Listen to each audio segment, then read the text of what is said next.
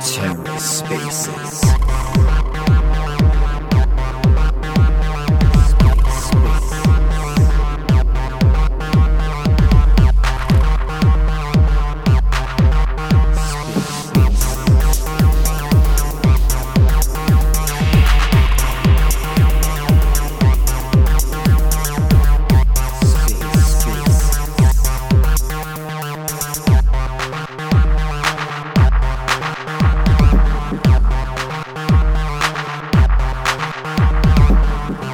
welcome to the Ether. Today is Sunday, June 12th, 2022. Today on the Ether, part two of the two part Cosmos DeFi and NFT space, the NFT Happy Hour. Let's take a listen. All right. Uh, you, you're still there, right, Wolfman? Yeah, I'm here, but I don't want to take over stuff. You want to open? No, it it's okay. I, I wanted to um, kind of respond to that, and I think um, I definitely see a difference between using NFTs as DAO tokens. Maybe maybe I'm just confused by the tokens, right? Because I, I I I, don't think get so. I think so. I don't It's- get it's- using I don't get using fungi- fungible tokens to me.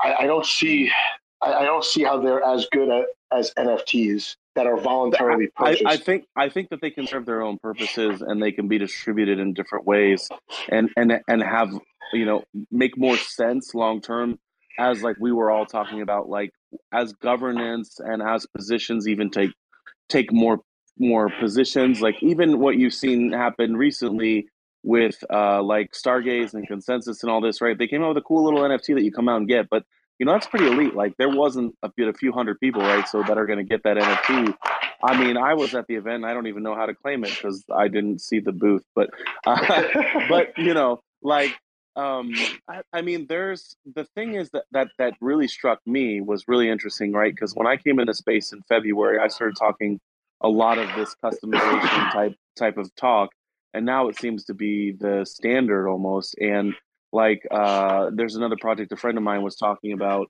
um that you know wh- where like i was telling you like it's xdefi you know where where you literally uh you stake your tokens and then they issue an nft and I, i'm i'm waiting to to see because I, I didn't know that they were doing this and apparently they weren't doing this at the beginning um but xdefi is like tied into um you know it's it's like a wallet and it, it does all these other things and you know i was a pretty big doubter at the beginning too and i mean the tokens dropped quite a bit so i'm glad i didn't get in when they told me to get in but but it's i find it very fascinating that if you stake your tokens like he was telling me how he bought the nft off a guy uh, for $125 but it had $500 worth of tokens attached to it um, because the guy didn't know what he was even doing, right? Like that there was tokens Ugh. attached to the NFT that he issued, right? But how fascinating is that? The idea of like so, like for me with ONFT, right, having these fractionalized ownerships, right? If O token, if if somehow then each each NFT, um, when when the O tokens are issued, they actually are issued into the NFT, right? Um, but then there can be an extent of that where they're issued in other forms for other reasons. It can make sense in that way, right? But it's it's figuring out that journey. It's figuring out how to make it make sense for everyone involved. Because the, I, mean, you have to remember, like the whole point of tokenization in general is to expand the ecosystem, create value for everyone, create a will uh, ability to transact and, and a free market to do so. And so, like, if we want to, like, you know, like one of the, the the biggest things for ONFT, right, is to like to grow the the vault and make it ever expanding, but also to grow the funds to then onboard new artists and new talent to then feed into the community so that they have more things that they can participate in and be a part of and then even eventually have even more games and ecosystems and everything else to build upon to do that right? But if you just have like 8888 nfts period and that's all that represents the dao that's trying to do that that doesn't help fund what tokens can fund in that aspect. But if you can find a way to do what you're wanting to make you happy like what I think that they've done, which is tying some of those tokens into those NFTs. Like when they stake them, they get issued that, and then they're upgradable even because then there's like um, a power and energy source to um, doing that, right? Because like you know, it takes time and energy to to upgrade that, and maybe even more investment, right? So there's there's other elements that could be added to it long term that can help with that value proposition because like you said though the problem is is we come in we throw these tokens out there and in the end if it's not bitcoin you usually get burned. He, that, that that's that's actually that that's a, that should be a proverb in crypto right? If it's not bitcoin probabilities are against you right? You're you're 100% it, it's a, it's if it's like since the beginning of crypto the first altcoin that was created till now probably hundreds of thousands of altcoins. There's like what in your portfolio right now? A dozen, two dozen, right? Something like that. Mm. And uh, yeah, you're right. I just um, the other thing that's confusing about the DAO tokens is that there's magically liquidity to exit them. Like, is that coming from a Juno fund? Like I, that that's that's not nothing, right? If if we just keep launching DAOs and then there's a magic well, liquidity. See, now that's been the most interesting thing about Juno, right? Is that Juno swap and the idea of like them mimicking what Osmos Osmosis has done, right? Like basically they're taking that and they're trying to continue that, but at the same time, um, there's been no other funding of projects like Stargaze, who were an important part of, I feel like, the ecosystem. Uh, you know, Stargaze has no um, there's there's no funding like there is in osmosis right like where where you would take the raw token and and, and help to uh, create a richer and deeper pool for everyone so and then all of a sudden now juno swaps has halted and not to fund, fund any of that because like i was one of the biggest believers but as we can see now too i think one of the best parts about what we're all going through right now is that what just happened to all of us and no matter how long you've been in crypto, I've been in crypto since 2013, ego always takes hold, right? Success builds tremendous ego. And unless you're very spiritually centered uh, in your creator, uh, that's going to just continually to be a problem forever and ever. Amen. Right. And we've seen that with every single team in Cosmos just about that is that is not the the standard, even the standard, right? And and outside of that, all of crypto seems to have the same problem. And it's it's like literally just been smashed to the wall. You know, you've seen osmosis, literally the whole chain halted. You've seen now Juno Swap halted. You've seen all the FUD behind so many of these projects and all this stuff happening. And like now Stargaze even, who's an absolute amazing project, but because they're decentralized at the core of everything they're trying to build, right? They have no liquidity now for no one can buy the NFTs that are on sale, right? Like right, if right. you look at the if you look at the volume now, when this halt happened, it's now halted the volume on Stargaze, right? Yeah. So that's a that's a huge problem too that you have to think about. Like you're saying, like liquidity, but we're seeing this as a whole. Like uh, in some of the other talks that I've seen in this whole space, like everybody's talking about the fact that um, you know liquidity in NFTs in general. But see, here's the difference, right? Um, I think that NFTs long term still, no matter what, like they talk about going to zero. If you've seen anything, we've seen um, altcoins that are zombie coins still alive. Even oh now. yeah, we, we, we talk, I mentioned a couple before. I'm, I'm looking at Litecoin, Ethereum Classic. Um, Lord knows what's going on with Ripple, right? Um, I what, the first cryptocurrency I bought was Ripple, right? That I didn't know what I didn't know anything. I was just I I, I bought Ripple because it was under a dollar. Like I didn't I didn't know what I was doing. Um, but at one point, wasn't Ripple like number three in market cap or something? Like like it, it's. But yeah, some of these coins, it's like how do you get them out of the top twenty five market cap? How do you get Dogecoin out of there? Like what like what can literally what can Dogecoin do that another fast cheap like like something like uh, XLM or something like that can't do? If you just want to move something really quick or cheap, there's plenty of those. But yeah, I think right. Do, Do, Dogecoin and like meme coins are they were probably the, the the preliminary aspect of what NFTs were going to be. Okay, and you know what? Before you came on, um, um, the Stargate Citizens creator David was t- talking about how there's just such a meme culture in NFTs, but the meme culture definitely started in cryptocurrency. Um, it's it's mm. I, I don't even know. You have to almost value that as like a sub asset class, right? Like it's almost like it is irony, and, irony yeah. and sarcasm are, are, asset classes within crypto. It's just, uh, it's, but it's, it's always very interesting, right? But it just hasn't been issued as a currency before. right? News articles and blogs and posts and you know the whispers in the room that got traded between people those those were currencies. They just weren't something that anyone else could see besides the people hearing yeah. them and seeing them right? But now memes are something it's a currency memes are the very first currency that anyone and everyone could see. That's the only difference. And and and it was a currency that was it, it is fully fully tradable and has tremendous value right on all aspects and and it's the first one that could get understood and transcend into the crypto aspect where actual tradable value was happening right? And i think that's and that's that's when you combine all of that that's where you get nfts they're the ultimate iteration of information and truth and everything else. And that's that's the thing though. They take different forms right? Because you have the moon side of it and then you have the art side of it and you have all these other things with gamification everything else right? But in the heart of all of it is we've taken we're taking every bit of communication and every bit of of every trans every part of transactions and we're making it something feasible to for people to be able to buy sell and trade. And that's not necessarily a good thing, but it's definitely something that isn't going to stop anytime soon.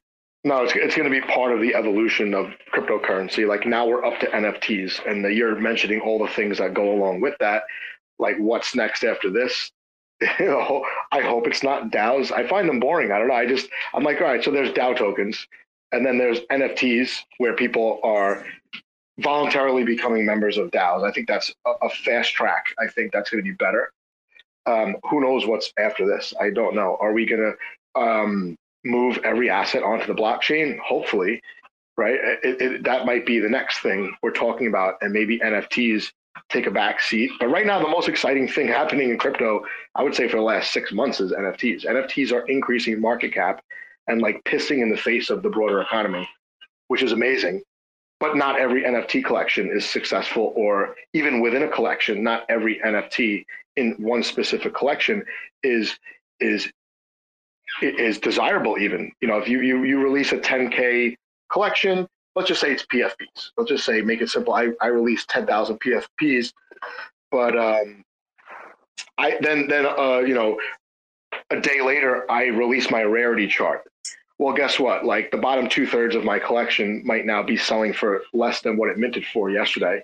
And then eventually those might fizzle out and just be you know almost worthless because there's those collectors who are hunting rarity. Um, even though the market cap of the project might be increasing there's a wide gap between the the top one third or top let's say one fifth and the rest of the collection. So i had i had a lot of thoughts on what you were saying but i do want to address one of the things specifically right now is i am fascinated by um, you know, being uh, coming heavily into NFTs through Stargaze, um, watching Hubble, Hubble tools come into play has been one of the most fascinating things I've seen happen um, in this ecosystem on its own, just on its own little island, because um, it's really fascinating to watch people buy and sell by tremendous value, right? Because you have to remember with NFTs, most of the people in them have no idea how to value them, have no right. idea and no understanding about what art is and how to, to to to look at any aspect of this. So there's only one element that we're looking at right now,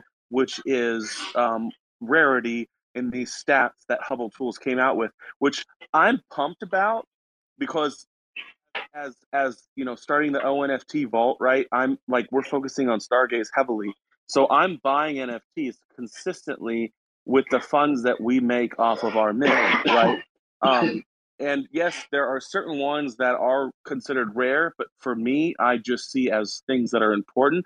But I'm not buying because things are rare on, on, on those bases, right? I'm buying them because I see something special in them. And for me, like Bad Kids is one of the best examples of this every bad kid that's selling for pennies on the dollar on what the the rarity chart claims them to be valued at, right? that's just nuts of a and i really don't want to even be saying this yet because i still have a lot of buying i want to do for our vault because um, i want it to be a very huge vault that uh, of the early ecosystem because i think that i mean imagine being early on board Apes or punks like before people really understood nfts like that's where we're at right now with the stargaze nfts right now. Like they're everything that's in this ecosystem is super undervalued long term.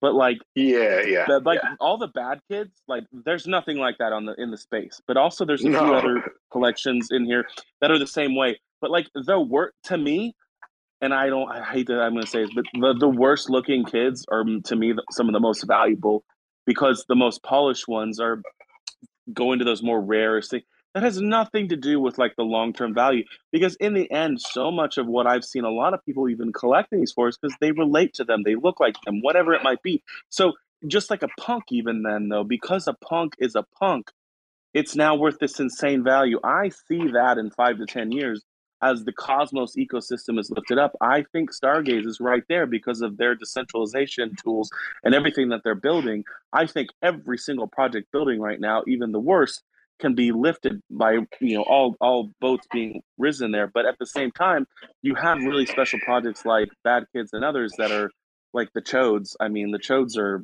the baby chodes are one of my favorite projects. They're the most they're disgusting most nastiest little shits on the planet. They are so disgusting and i love them. And i think they're fantastic because because they're so gross and nasty they are perfect. They are some of the most, and that's what's so beautiful about Cat Bad Kids, right? Uh, and some of these other collections that are have been released through this ecosystem, and they're not being valued that way. It's like, and even then, like Baby Chodes had no value really to them, even on the people were dumping some of the most rarest ones for almost nothing because people didn't see the an underlying long term value for them. But in the end, right, like we're so early here. Like everything that I've bought for myself and bought for the vault is is never like I zero plans to sell. I mean, once the DAO forms, like yeah, the community can say some certain things, but like again, that's again back on that DAO conversation. Really, the goal is to have some bylaws and some rules and some leadership positions put into place before that goes into action, so that uh, we don't have bad actors coming in and saying, "Hey, let's put a proposition to sell everything in the collection," and then give all the money to the people in it. Because that's not my purpose for forming any of this right? My purpose for this is to uplift everybody um, and and and then to to build an ecosystem and something that's really healthy that that uh, just you know creates something beautiful long term. Well hopefully with my my onft i have exposure to that because i have i've dropped the ball on stargaze to be honest with you. I was like i was like i don't see how every single project is going to just rip up once the marketplace opens. There's obviously going to be some opportunities to get some stuff below the mint, and that is just not what happened at all. I, the other thing I was thinking was, hey, I'm getting like 105% APR to not buy NFTs on Stargaze. Yeah, yeah. So, so like, am I more bullish on the token, or am I more, or am I going to just shoot from the hip at this brand new marketplace? So I um well, and there's yeah. certain specific ones though that you're going to want to pull the trigger on, and some of them like oh yeah, yeah, yeah, larger collections, right? But like for me, one of the first things that I was investing in, you know, was a specific collection that only has 25 in each one, right? So you know, like stuff like that. I'm I'm I'm like I'm going to be looking at heavily to see you know people you know when the first marketplace opened like that was the best time to really scoop up those after that right like you're saying like maybe it's like better in the short term because like what you don't understand is like you're gonna catch a lot of knives. Like oh, yeah, I was I was I was dead I was dead wrong. I should have just that the day the marketplace opened, I should have just bought like you said. You name bad kids and you name punks. I mean, those are going to first of all, those are so good. Both of those collections are so good. Yeah. That first of all, Stargaze Punks is the best pixelated NFT I've ever seen and mm. and um, I love the pixelated NFTs for some reason. I think I, I think I think it's our childhood. Yeah, I, I, I remember. I'm like, this is like Space Invaders. This is like yes, whatever. I literally had an Atari in the basement in Germany playing Space Invaders and Frogger and Pong. And like, Mine, when I see these NFTs, I get pumped. Mine still works, my Atari. I, it's on my parents' house, and as long as the oh, I'm jealous. the t- the TV has the right connections, it still works. I got like I don't know, like 12, 15 games. Got a couple bad games, but you know, got some good ones. I got uh, I got Raiders of the Lost Ark and Pitfall. Oh. Those are like those are like the two best. And then obviously, well, whatever. We could talk. We could have a, we could have a whole Atari spaces. It would end up with like. But see, that's one of the coolest thing that like this that whole ecosystem doesn't exist except for the fact that the timing all of this uh, to be able to come out with things like that right? Like the early investors that have become they're our age and then younger right? They're really not older than that. So like we see that we relate to it and we get pumped. We, like that's what's so amazing like the affinity for 80s like i'm a big 80s buff big 80s well buff. i think all the comic book stuff is geared towards people like us um, yeah. and I, I feel like um, sports have not really knocked it out of the park with NFTs yet, but when they do, hopefully it takes the form of well, like old school baseball cards. So non-tech, it's not even funny. That's Whereas the other thing. Those are people that go to garage sales looking for looking for baseball cards. Yeah, I remember doing that as a kid. I mean, I remember you know yeah. going to find ten cents, you know, this, that, and the other. But like, you know, as far as gamers go, especially if you're gaming now, like you have to be somewhat pretty advanced compared to somebody who goes to a baseball game and like yeah you might be intermixed with those that, those people but the majority of the population is nowhere near anything that can be onboarded into the nft space. But here's the thing. Imagine owning a 1910 rookie card a 1920 rookie card. That if you're getting into sports nfts now that's what you're buying right? Yeah. it's limited it's short it's everything that you think and want it to be. But at the same time is it is it though in the sense that that the the whole space because of that is it because it's okay so when the reason that even happened was because the space wasn't aware of it. There were only a handful of people who were saving these cards that then eventually became worth money because they were trading cards they were bubblegum cards. They weren't right, worth right, anything right. right whereas and so in their first issuance they had no value. So this is what i learned too with even my own nft collection is understanding like when you're trying to build an ecosystem the cost that it can come from versus like the idea of like when you create value for your your followers that is what creates the community right? So anyone who makes money in a community is going to be more inclined to be involved with you right? And so early baseball baseball card is and stamp collectors are all people who you can like onboard into saying that that's something that's very real and long term because they all made money along the way to go up, right? And if you were in NFTs early on, you were in the same aspect, right? Like right, you're so also, much of this. Um, you're also an evangelist of sorts when you make money early on. That's all. That becomes like a like more than a hobby. You're talking about it all the time. People know you as that person. Um, That's I, why Osmosis, Juno, and Luna, and the rest of them. I mean, Luna was literally pennies and became a hundred dollars. That's literally the dream of all, like what you said, XRP people in XRP have been believing that for since inception, right? That that eventually it would go from a few pennies um, to to hundred hundred plus dollars, right? To well, five eighty nine is the number, right? So uh, you know, I mean, you have this in all these ecosystems, and I think that's one of the biggest challenges that some of us, when we come into NFTs, we may have our own ideas, we have our own visions, where we think like this is what it may cost. But I think the the biggest barrier and the biggest cost is building a community. And I think that people, yeah, some of these, yeah. some of these projects, they didn't even know that they were doing that. They were just like, we, they have, they had no freaking plan, right? Like when Stargaze Punks came in, they were like, we have no plan, we have no idea. I right? remember even, that. All I of remember guys, that. Even the, the guy, the guy basically, the guy basically kicked me out of the Discord because if you remember in the beginning, before the Genesis Mint, I was just harassing NFT creators. So I was just like, hey, let me ask you about. I, I, mean, I bothered. Well, no, you. I might have got your info from uh, Jerry Rusty. I can't remember, but I was going mm. into Discords and Andromaverse just said, no, you're breaking our rules. Oh no, Stargaze Punks, like, no, you're breaking our rules. We have no interest in promotion, no interest in any type of interview, nothing we're just making this PFP project because this is cool on ETH and we want to attribute it. I was like, shit, all right, sorry. I deleted my message and I left the Discord. And I was like, all right, good for them. I mean, they, they like they have a cool PFP project. I don't really, I, I, it doesn't really resonate with me personally. So I guess it, it's like, yeah, I'll just go on. But, I'll just go bother. I'll go bother someone else about their NFT collection. Right. They were, you know, there were like 15 of, of the Genesis project. I think I got like seven to interview, and it, I did it without planning. I just did it like a two week span. Um, I, can we talk about sports NFTs? Can we, can we change the subject? Because you get you yeah. got me. Uh, I, well, hold on I'm, one second. I just want to finish that. I just want to talk about sure. community community building in that sense because it's something that I have I have been even learning on my own front, right? Like you have real world communities, and even then, I watched that happen too. Like a good friend of mine, Fond Bone Broth, uh, here locally, and they're all throughout the U.S. now. Uh, I helped them build a lot of the, their early stages, um, you know, they were in a massive struggle to connect because Facebook made it so hard for them to be seen.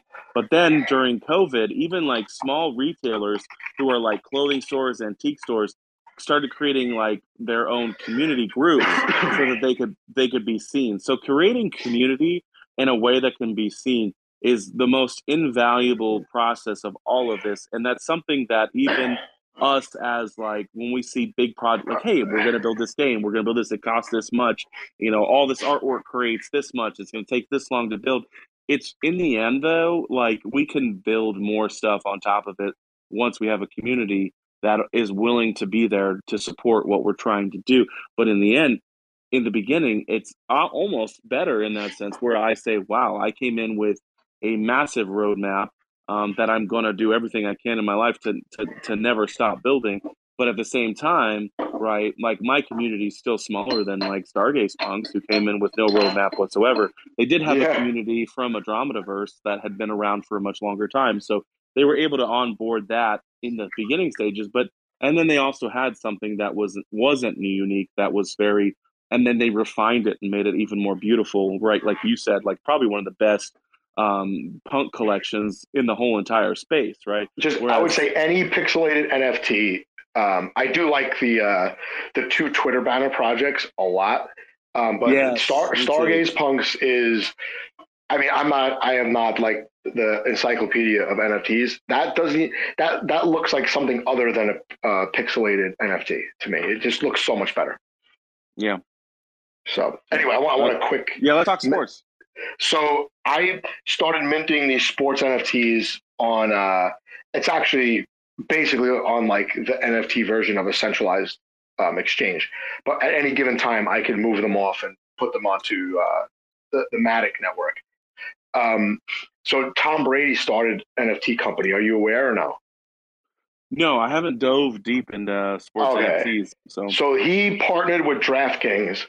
He has an NFT um, company where the, the, his board of advisors or whatever you want to call them, his team is Wayne Gretzky, Derek Jeter, um, uh, Tiger Woods, just one iconic player from every sport, basically, including Simone Biles, um, Usain Bolt. He just has a huge um, group of athletes that are backing this. And um, the NFTs are like, eh, they're all right. But what I did one day was like a Derek Jeter collection was dropping, and I was unable to get a Tom Brady or Wayne Gretzky collection. They just sold out too fast. And I, I was like, you know what? Let me just try to get as many of these Jeter ones as possible. Like he's like the guy with with baseball, especially you know most visible player on the best team. And I just grabbed a whole bunch, and they're all right. It's autograph.io is the uh, platform. Um, I picked up another. I forget. I think I bought something, a Tiger Woods thing, on a secondary market. It's actually not that easy to use. It's it's pretty shitty because you you keep going back and forth between DraftKings and Autograph.io's website because I guess jurisdiction and you know whatever the rules are. Maybe it's just because I'm in New York and New York just uh, New York doesn't want anyone to make money, so they don't want me to have NFTs that easily. I guess. But um, yeah, it's pretty. It's pretty cool platform, Autograph.io, and uh, yeah, the stuff is all right. I think like corporate NFTs are going to be horrendous, but this is not that bad, I guess, considering it's not naturally, uh, you know, evolving from the, the, what I consider to be the real NFT space. But whatever, I'll be the first one to have this shit. If uh, if if if there are a bunch of copycats, that would be even better for me, right? Like if if there are like ten other companies trying to copy what DraftKings and Tom Brady's doing. And I and well, and I think that's the beginning stages of a, a, a, a group that really doesn't even have a choice in the matter, right? Like if you're a professional ball player, uh, you know, in any any of these sports, right? Like like trying to break outside of that and then try to create something decentralized outside of it. I don't that I don't see a lot of benefit for any of them to do that right now unless there's a core conviction that like a lot of us who are building it right now have and that's why we're here in this space. And then you have just money grabbers coming in and all space is always doing whatever.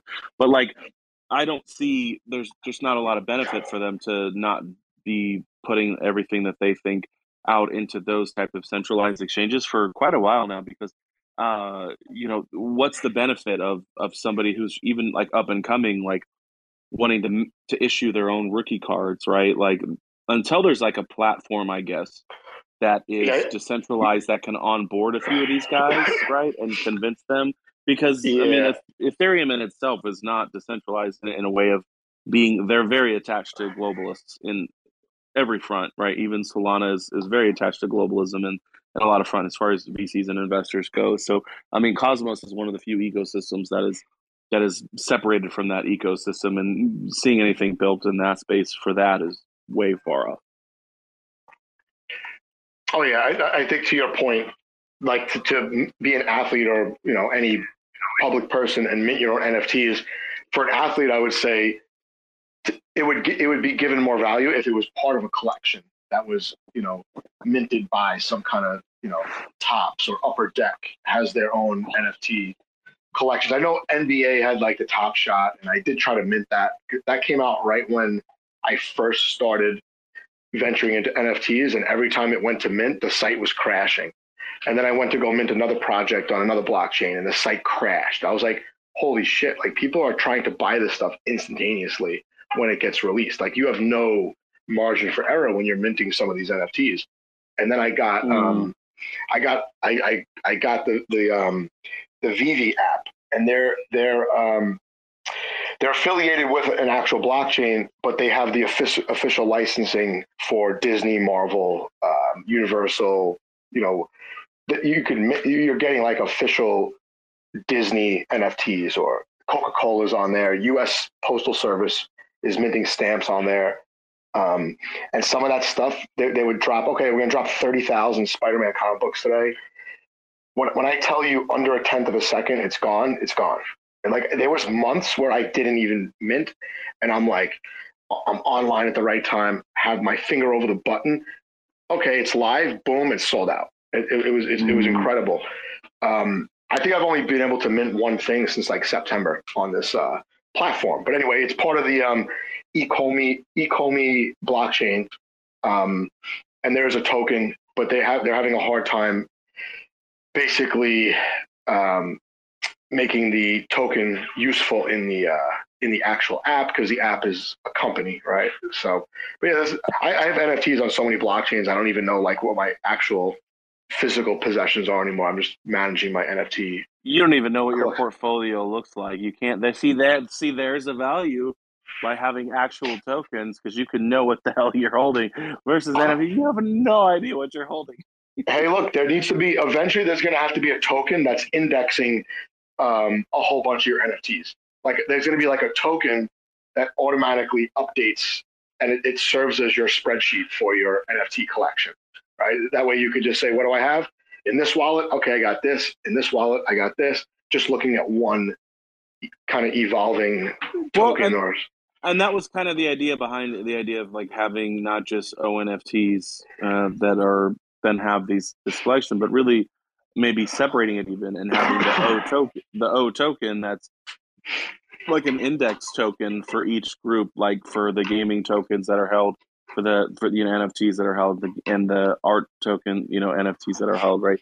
Like there's there's long term there's there could be and you're already seeing that right? You're already seeing um there's a lot of like it's not like I invented this right? Like I had the idea for it but I didn't know what it was until then I saw you know other projects saying you know kind of doing something along these lines right? And it's like oh okay this is what it could look like you know because there are uh, Ethereum NFT vaults that then they're tokenized, right? And then they're thrown into the um, dexes, right? Like they actually have ones that are a, accumulation of several different tokenization um, versions of all these NFTs wrapped up, and then it's you know an IDEX of of you know whether it's gaming or NFTs or you know and then, then they have do other sectors in that. So I mean, there's a lot of value in that too because then you can be exposed to a lot of different things and even be exposed to like punks and and um, some of the bigger projects in the ecosystem. But you know, it, it gets tricky because it's um,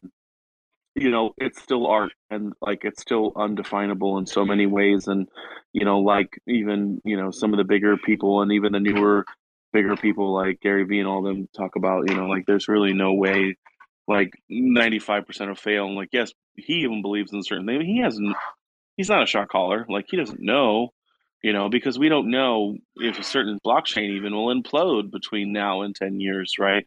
Like of course. Yep yep. you know and and and if the entire world somehow destroys decentralization and goes fully centralized and we all upload to the metaverse like i mean that's a whole nother ballgame. And then just everything that we've all been doing either uploads into that or it, it's dead already or it doesn't even have the ability to upload into it and it's dead. So everything you just had and all your it's gone. Yeah uh, you're right you're right. Uh, this is all the thing is, what I think what, what maybe some people are hoping for, what I'm hoping for is not only are you have to pick the right project, you have to pick the right blockchain that's still going to exist in five years because there are some blockchains that will, you know, osmosis is down right now. I'm pretty sure it's going to be up in a day or two. Um, but there are other blockchains that go down and, you know, they'll either come up as something totally different or they will never come back online again. You know, some, there's got to be some blockchains where none of the validators are making money right? Like what what's their incentive to continue minting blocks on certain blockchains? I'm not talking about IBC only. And if you have a bunch of value on this blockchain, I mean, I have a, I had I had all my stable coins on Osmosis, and I was waiting to mint orbital apes.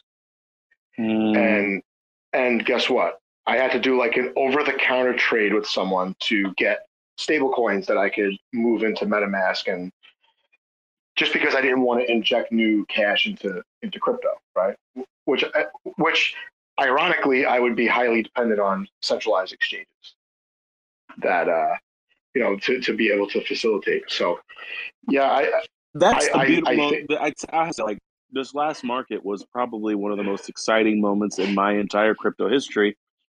You know, when I, I said this on the interview we did uh, on YouTube, right, was the most one of the most exciting thing was was when I was able to like be LPing on Sifchain, you know, pull off my rewards so simply into osmosis, take that, throw it onto Terra Station, take that, put it onto, you know, um Thor Thor Thor swap, right? And then swap that for Bitcoin and send it to my cash app and cash out. And it was like a less than a 10, you know, it was a five minute process. I mean, it was so instantaneous the whole way through. It was amazingly beautiful. Unfortunately, that system is fully collapsed, and now uh, one chain is dead completely, another chain is frozen, and then the other swap is dead. And I mean, you know, like eh, it's it's it's so crazy how we could go from that perfection just a couple months ago to being where we're at now.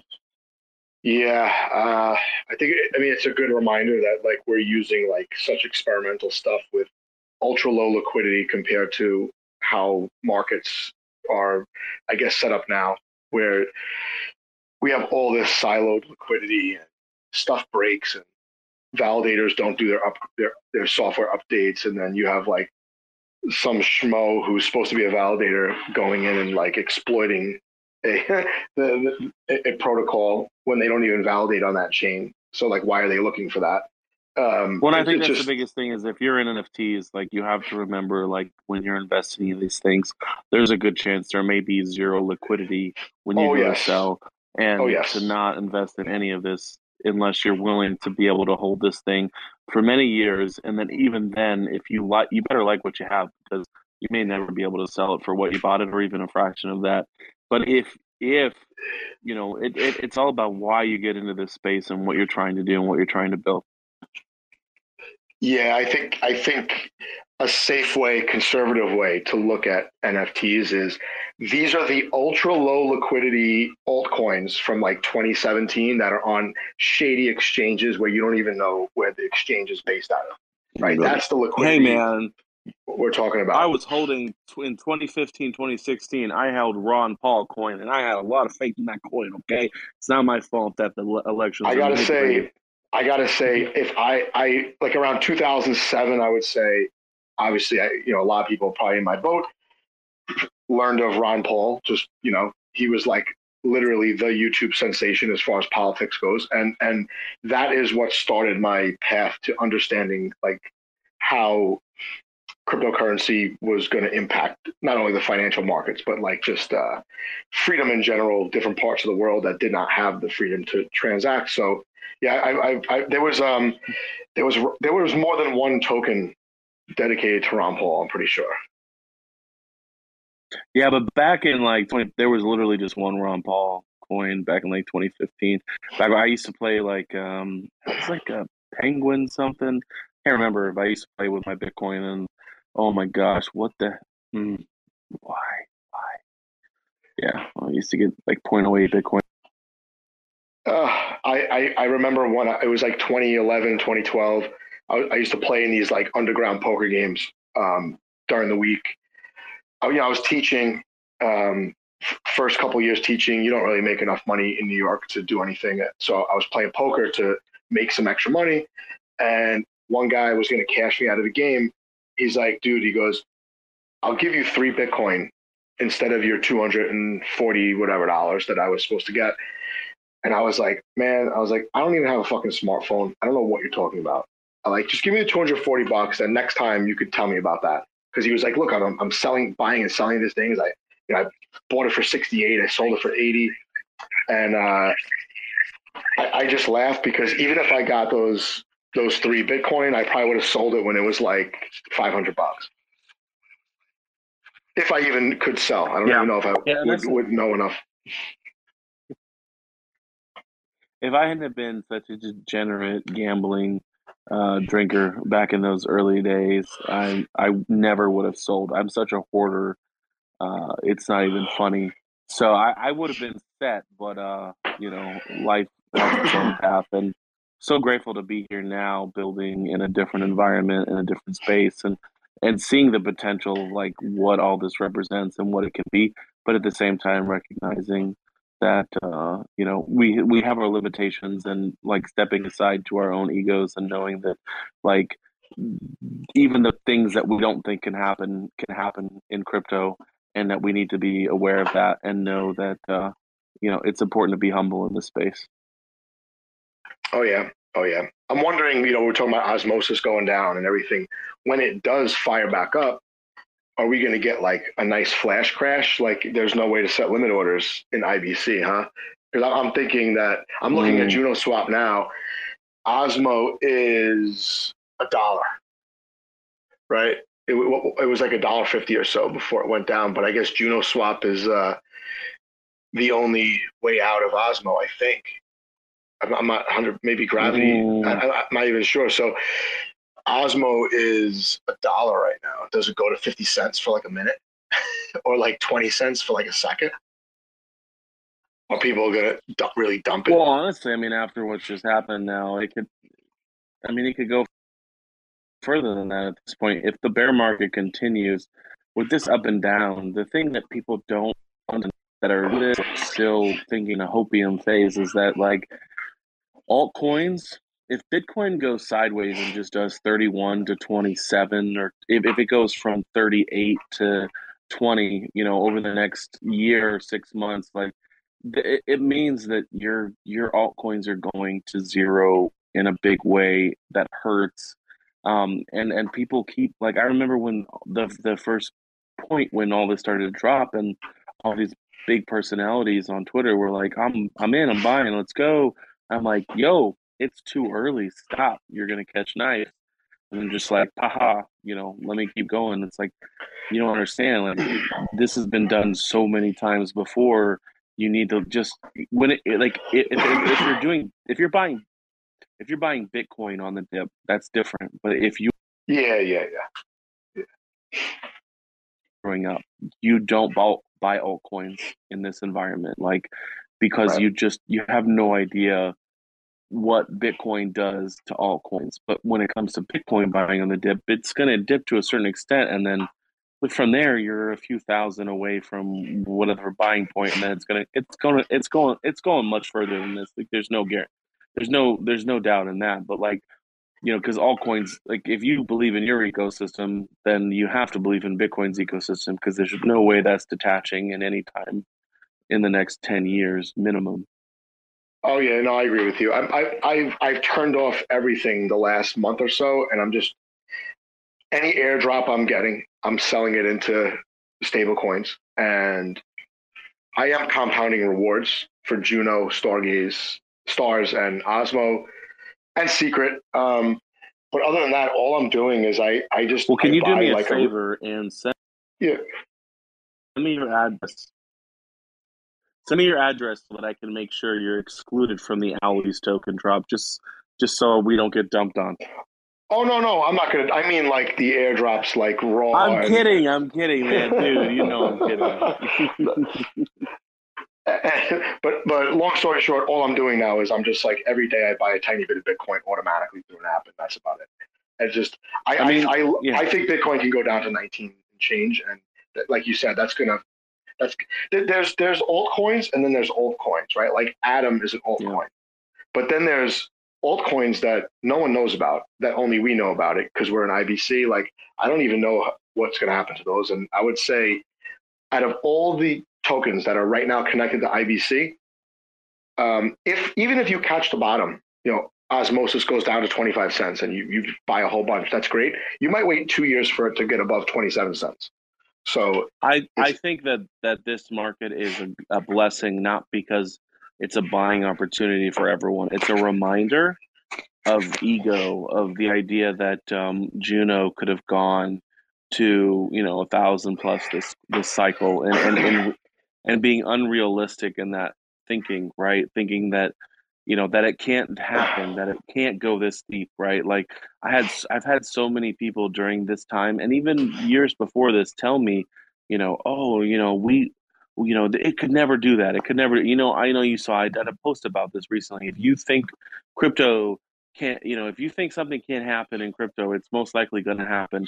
And I wasn't talking right. in a hopium sentiment. I was talking in a very there like you don't like i remember when i was an xrp um, you know i remember people saying when it was at uh, 25 cents they said oh it could never go below 17 cents and boy oh boy did it ever and i made a ton of money shorting it on bitmex right because it can do exactly what you never will think it will do and it will because the thing is is that bitcoin is king forever and ever amen and no matter yeah. how much we want no matter how much we want to deny it no matter how much we want to say it's not true it doesn't matter because until the internet becomes the internet, until Web3 becomes Web3, until NFTs become NFTs, until that exists in that true form, what Netflix became versus what it was, you're never going to see that being like you won't see these things detached from Bitcoin. But there will come a day where everything will be its own thing. That's just a fact that has to happen and it will happen, but it's not going to happen anytime soon. We're so far from mass adoption, it's not even funny. Yeah. But we're also so close, right? But at the same time, I remember when AOL and being in chat rooms and how real that felt.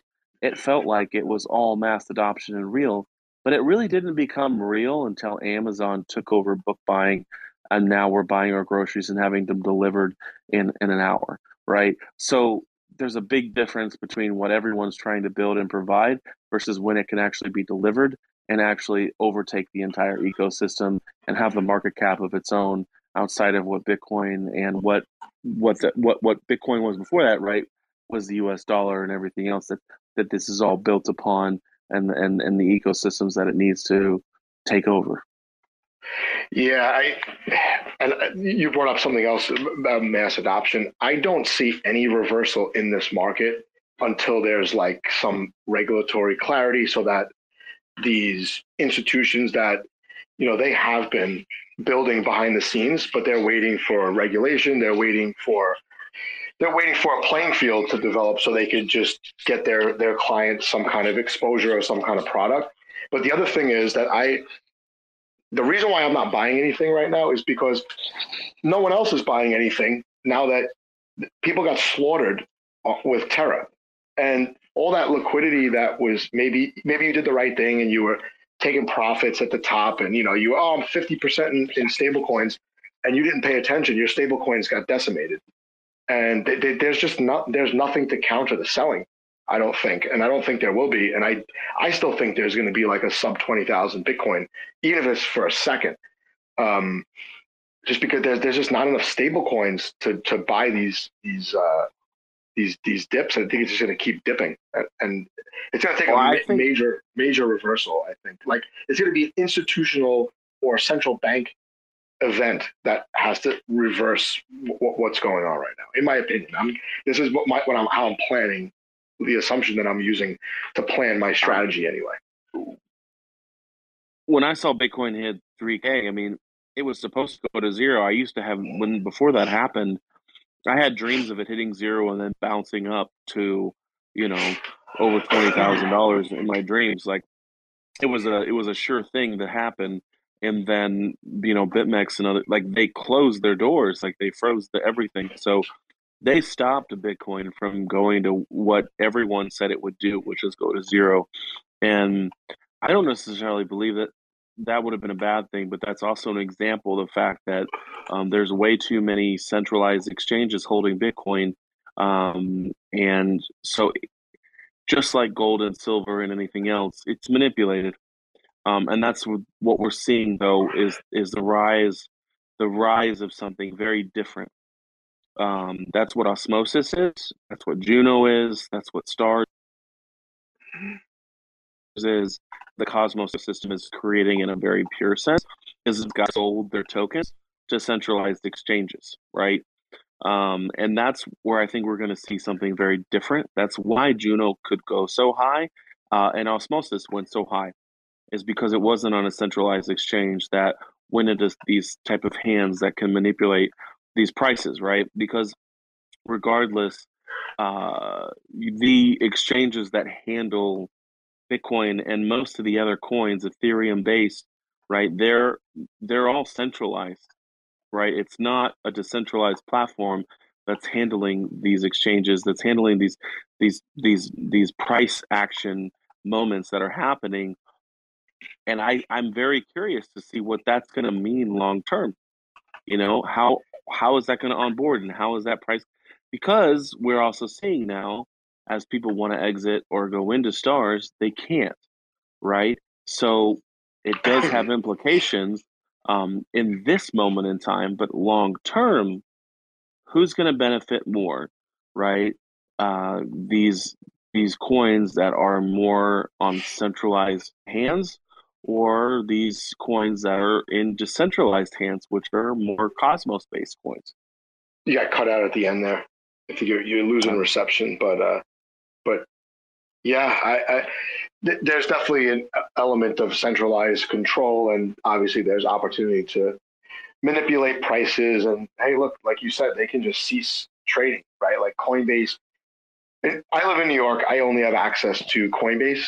Um, Coinbase and Coinbase Pro, uh, Gemini, and um, and Nexo, which isn't I don't know you call that an exchange, but it's kind of like Celsius, where you can get yields for for tokens even if they're not proof of stake. So yeah, I, if, if Coinbase and Coinbase has coins that Gemini doesn't have, and vice versa, if one of those were to cease trading, everyone in, in the state is now locked out of that that trading pair or or even like the time of day that they, they decide to uh, to to shut down, and then they could do things over the counter um, to change the price, right? They could they could make a huge a huge trade through another exchange or whatever. I I don't know. I, I try not to worry about that because I, I my hope is that the ultimate hope is that like pension funds hold one percent Bitcoin and and and um, you know, there's there's something better than an ETF for your older investor who doesn't have any chance to learn about blockchain that wants exposure to, and it's going to be Bitcoin first. Let's let's face it. Like you said, I think Bitcoin is uh, every other token is dependent on Bitcoin price action, but also also adoption. And I think a lot of things are not priced in with Bitcoin. By the way, I, I think this is uh, that's why I'm continuing to dollar cost average Bitcoin. I think that Lightning Network is not priced in. I don't think El Salvador situation is priced in. Institutional adoption is definitely not priced in. And I, I know people that work for big banks and they've been circulating materials and building teams of people to offer products on Bitcoin and, and Ethereum. And they're just waiting for they're waiting for the government to just set a playing field so that they can they can you know roll out products and and uh, this stuff's been in the works for like two years, a year and a half, two years, um, just waiting to acquire hopefully large amounts. So. Well, I think that's what's interesting is imagine if like some of these coins in like if Osmosis was on Binance, you know, I think if Osmosis was on Binance in the form that most coins are, um, I think that Osmosis would have crashed like in a hard, horrible way. And um, I think that's the difference, right? Like that we see, like I was saying with Bitcoin, even like it was destined to go to zero, but it was saved, right, in, in some aspect or some frame by a centralized mechanism. And it'll be interesting to see how dexes function in that way with the lack of liquidity. But as that liquidity grows, like with th- what Thorchain is building, I think Thorchain is one of the key, most important components of all crypto combined um, and what what what they represent, and being able to um, take Bitcoin onto other chains. Like people are looking at what some stuff's happening in other parts of Cosmos. Like to me, the only synthetic Bitcoin I'll ever I'll ever hold is Thor BTC. Like I'll never touch anything else other than that. When it comes, I'll either hold Bitcoin itself or I'll hold Thor Bitcoin because that to me is the only other safe way to hold it because of the mechanisms that they're putting into place. But again, that's like a whole other deep dive conversation. And be really oh, cool oh, yeah. if you could get some of the people from that ecosystem to come on here and talk to the people in Cosmos about that because they do have um, the same base layers in place. They just don't have IBC enabled, which they want to do to bring synthetics over to our ecosystem. Um, but you know, it's still limited. And I think if there were more cheerleaders understanding what Thorchain is building, they would help Thorchain be more excited about bridging other things more quickly into the ecosystem because I know one of the things that they were looking at doing before this collapse happens was they were looking at Atom adding Atom as one of their tokens um, to their liquidity providings, and that to me has such implications that it's one of the most exciting things that could happen to the Cosmos ecosystem is having Atom on Thorchain. Got it. Yeah, that that wasn't even Sifchain or uh, Thorchain wasn't even on my radar. Um, I, I I was I think I was trying to buy something. I can't remember what's the what's the token symbol. Little lightning, green lightning bolt with black background. Yeah, for some reason I think I was lot blocked out being where I live, and I just gave up like immediately. I was like, ah, I'm not going to screw with this. I, I where I live is just horrendous for anything. Everything is like super regulated on like a state, county, and local level. It's it's just uh, yeah, where you're at, you could use because of. Uh, not, and I'm not. not I'm not even in New York. I'm not even in New York City, and it's it's still not ideal. It's just not. Yeah, you should still be able to use where you're at. You should still be able to use Thorchain and Sifchain because of the gateway that was built by I forget who it was, um, but but uh, yeah, I mean that's the idea, like right, like that's the importance of that, right? Like imagine like your state coming in and doing what it wanted to do in the beginning, like you wouldn't have access to certain tokens or even Bitcoin itself, but because of something like Thorchain, you'll be able to come in through a certain gateway and get access, you know, to the whole ecosystem.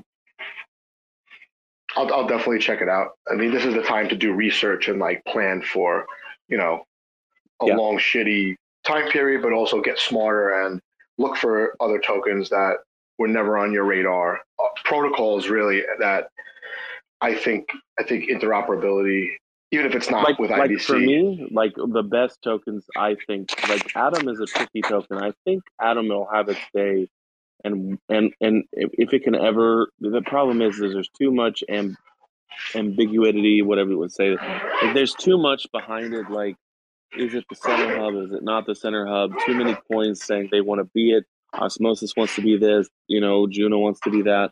That that Atom can't have a focus to where people are willing to say, "I'm all in," like Ethereum token, right?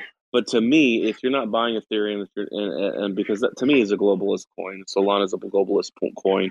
Um, if you're not buying Bitcoin, or looking at other coins, I think you, you you know some of the best coins you can look at are Thorchain, um, the Rune token, um, and I think the and I honestly to me, um, out of Cosmos, like one of the tokens that I'm actually one of the biggest believers in that kind of brought me back into the ecosystem originally and then I kind of walked away from is Osmo token. Like yeah. I see I see there is a future there. They are not afraid to take from other projects, adopt and change, like even with their incorporation recently of some NFT type aspects of what they're trying to do. There's there's a lot of opportunity there. But at the same time, um, anything that's happening in Cosmos, to me, there's still a lot of ego involved in everything that's being happened and not enough interoperability of like what the tooling is. There are teams doing stuff, but they're all too af- they're all too afraid to be stolen from. Um, and I think that's something that's rightly so, but at the same time, um, creates a sense uh, that people and investors will run from.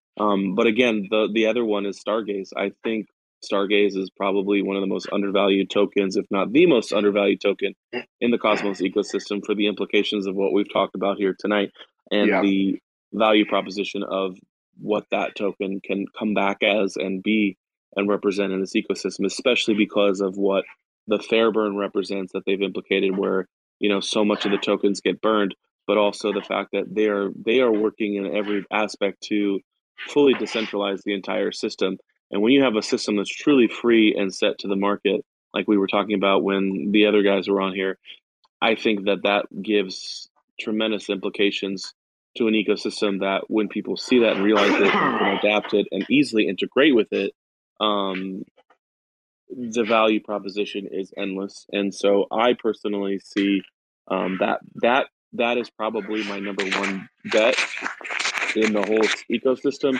as far as that goes. And then it's like Thorchain and a few others that I think um, the value propositions are just too tremendous. Like Thorchain's value proposition is too tremendous to pass up. But at the same time, you have to remember too that most Bitcoin maxis don't want to lose their Bitcoin. And if you're LPing your Bitcoin, there's a chance that Thorchain could outperform it. Now you have more Thorchain than you have Bitcoin, but they're working on project products too um, that help balance that out, right? So they're not stupid people like they know what they're doing as far as like bringing the tools and the resources needed to onboard those people long term uh, it's more about just helping people see the mission and the tooling that they're putting in place that there is a space besides just holding bitcoin and um, you know being stuck in that ecosystem alone. Yeah i think I, I agree with you. I think stargaze is tremendously undervalued and it, it, it, it can do well NFTs can do well when the market's terrible, and and um, Stargaze is dedicated to NFTs. I think Osmosis is totally different than other DEX. It's just the fact that it's on its own, it's on its own chain, and I feel like you're betting on Sunny also a little bit. He's he's a lot different than other developers in, in that he can communicate ideas to a regular person, and most developers, programmers, even even like some traders, like they cannot communicate ideas very well um, I one of the mm. reasons why why I even started my channel was because I'm like it's impossible for a beginner to know anything because the you watch a YouTube video or you you know even if you you know you want to take a course on like Udemy or Coursera, they assume a basis of knowledge that just doesn't exist for 90% of the population and it and it, it's it's a huge barrier of entry and that means it's a barrier of entry to mass adoption and I I I'm I, I kind of am able to leverage a little bit of my you know education experience and skills because now i could look at something and say okay this is where a regular person would need help. This is where a regular person would need a clarification.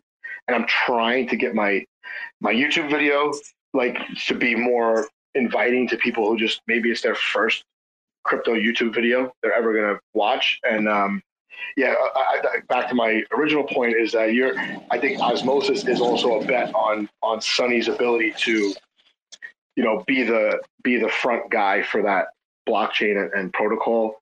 There, there was a time, by the way, not too long ago, where um, pool number one in um, in osmosis had more liquidity in it.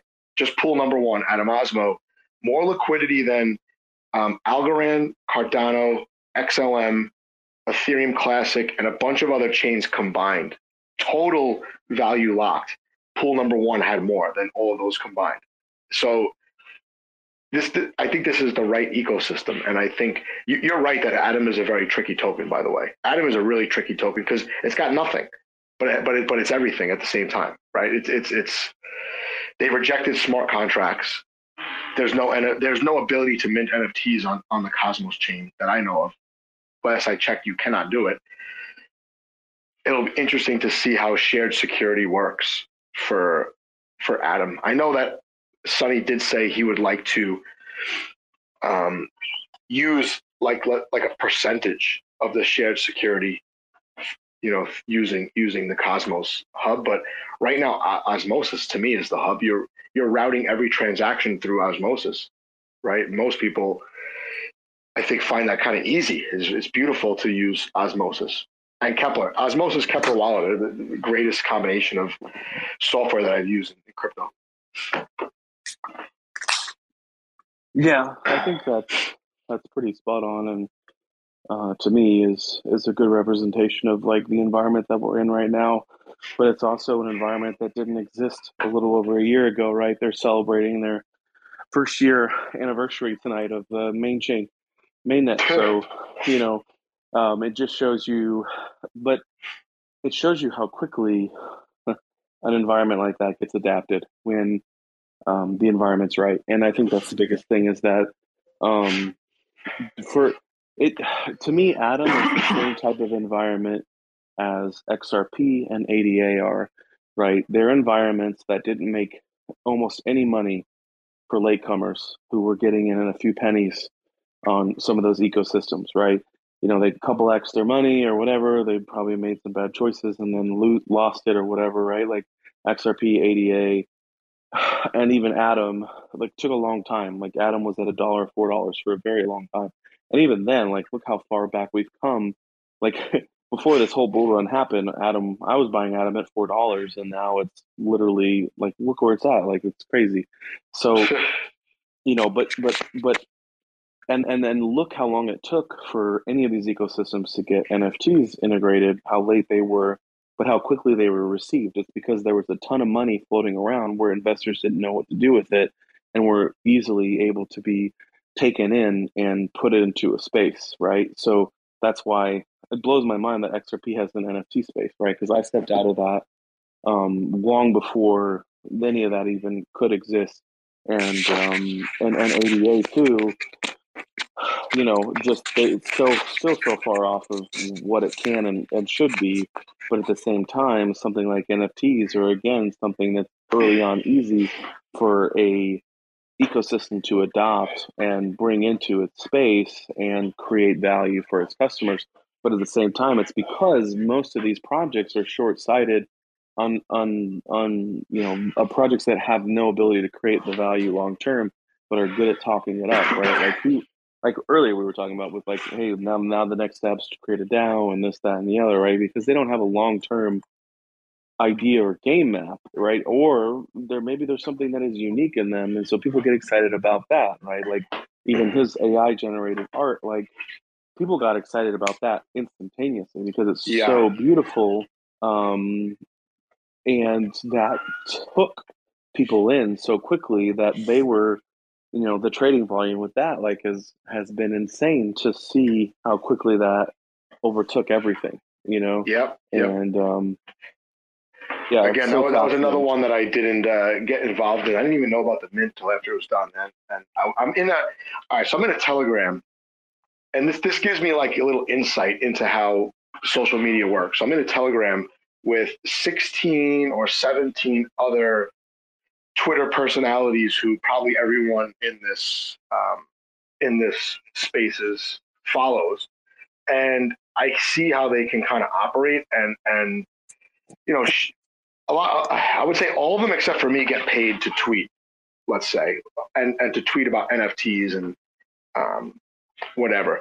But they they got caught up completely in in this in this mint, and they, to be honest, they're not really interested in NFTs. They're they're not that that interested. They're more like the I don't know what you call them, the Moon Boys of, of IBC, maybe. Like they got they got in early and they were able to make some big trades or high APRs. But long story short, they were they were a few of them were just completely sidetracked and like all over this um, Stargaze Citizens mint and and the, the trading that happened in, in the days after. Just trying to move money back and forth to buy more. One person minted like 16 of them and started offloading them you know, once it had like seven, five to seven X, and then eventually sold a bunch more than 10X. And that's a nice turnaround in five days. but yeah, I, I didn't see any hype around Stargaze Citizens whatsoever. I didn't even see it on my Twitter feed, nothing. And um, I, I missed It was in the. Telegram. They came in pretty heavy. It was the same thing with some of these, like the mutant punks and some of these off-brand ones. You can tell oh, now. Um, you can tell well that's what it becomes right? Like even for us and our second mint like we're now kind of a on brand off brand um, because you're unseen. If you're not on the main page and they the community vote for stargaze was taken away right? So i mean stargaze citizens hands down would have been on the front page yeah i mean just the ai angle doesn't matter what it looks like it, it's, yeah. it's it's unique, right? It's unique. I would say that's and, that's that's one of the more frustrating things to see come into the space after, you know. But at the same time, like I think it would be really cool to have a lot more content around the longevity of what it creates to take that, like make that collection. Because like after hearing him talk tonight, right, like it was like oh wow, they've got to go back and they've got to do all these other processes to get the collection to look that way. It's not like boom, boom, AI does it all. It's they went in and had to put in a ton of work to do that. And that's important for people to understand. But also like how do you take that exact same work and then turn it into something even more long term, right? Because people are looking for that. Like people it's very interesting. Like as someone who put a lot of promises out there that I feel like we can deliver on, versus other projects who didn't put any promises out and seeing the difference in success in our first project which had a lot of promises but it also had a lot of hype in the ecosystem versus like like them and other projects who have come out and had no promises. Um, it's really interesting to see that it's more about people more are willing to buy the unknown than like it's like when um mark first of all uh, I, I, couldn't agree more by the way when they walk around and they're like, "Here, I, will give you this Bitcoin, or you can have twenty dollars," and they're like, "I'll take the twenty dollars because I have it right now. I have it here. I don't, hmm. I don't know what to do with that Bitcoin. I don't know how to spend it. I don't know what it means, and I don't know what it's going to be like later on." Right? That's kind of that's the situation with my project with Owleez and ONFT. Is I'm handing them a Bitcoin, and they rather take the twenty dollars that they can like get and concept and that's like these projects with no promises in that sense right? Like and that's that's like um kind of a mind blown for me because like i've tried to put mystique and excitement into my project and and to to help people believe and see like what we're trying to do because you want to build excitement but like at the same time like honestly if we just had been more unclear about anything we were doing i feel like maybe we would have maybe we would have done better. Yeah I, I agree with you. I think i think you know, you can look at the the whole crypto space and the people that are involved, and, and maybe it's like stereotyping, but there are like subsets of people that are involved in the space, different capacities. The NFT space, I think, has like this tremendous like ADHD problem, and also mm. gullible, super gullible, and very willing to part with their altcoins to buy NFTs. It's, it's like we have the most utility in Cosmos, and yeah. probably one of the most. You probably you probably shouldn't have told anyone about it. You should have just said we have utility, yeah. and that, that's it. Oh, look at uh, us! We're shiny. Look at our pretty. Because our artwork's great on both ends, Owleez and ONFT. Like ONFT to me is one of the most innovative projects that I've seen as far as, and that's not me coming from me like that's that's the artist did that like i went to this artist with a very different vision and and um, but explain what I wanted. And he came back with these the most beautiful, vibrant, colorful um, owl owls. Like I like it's just it's so cool. Like it's such a I, they're yeah, so I- beautiful, so fun. it's it's so hard to predict what people want, and it also has to do with what else is going on that week, as we could see, right? Mm, Like, mm. um, it, it's I have a hard time understanding whether or not people actually care what the NFTs look like. To be honest with you, I don't know if they do. Mm. Like, I look at Stargaze Citizens, I'm like, all right, people must really care about what their their NFTs look like. And I think that was a to- representation of yes, like showing. But has then, but be- then, but then there's Star Chodes, right? And then there's Wads, and then like so cool. they are they're they're cool. They're but they're they're cool because like no one thought to stoop to that level. I guess yeah. And- But I listen. I got a couple. I I just had to have them. I I showed my wife, and I'm like, look. Oh, I haven't been bold enough to show my wife. She's never seen my show. I'm like, she goes. my wife my wife doesn't give a shit about any of this she Oh, looked at that and she was just like that's disgusting i'm like uh, yeah i'm not gonna buy it and then like You know what's the funnest thing is when I'm on my computer and I'm I'm looking through or I'm buying NFTs for the ONFT vault and my kids, you know, because I have from anywhere from six years old to 14 years old, and my 14 year old couldn't care less. She's interested in coding and hacking and stuff, but I don't know how seriously she's taking it in the end.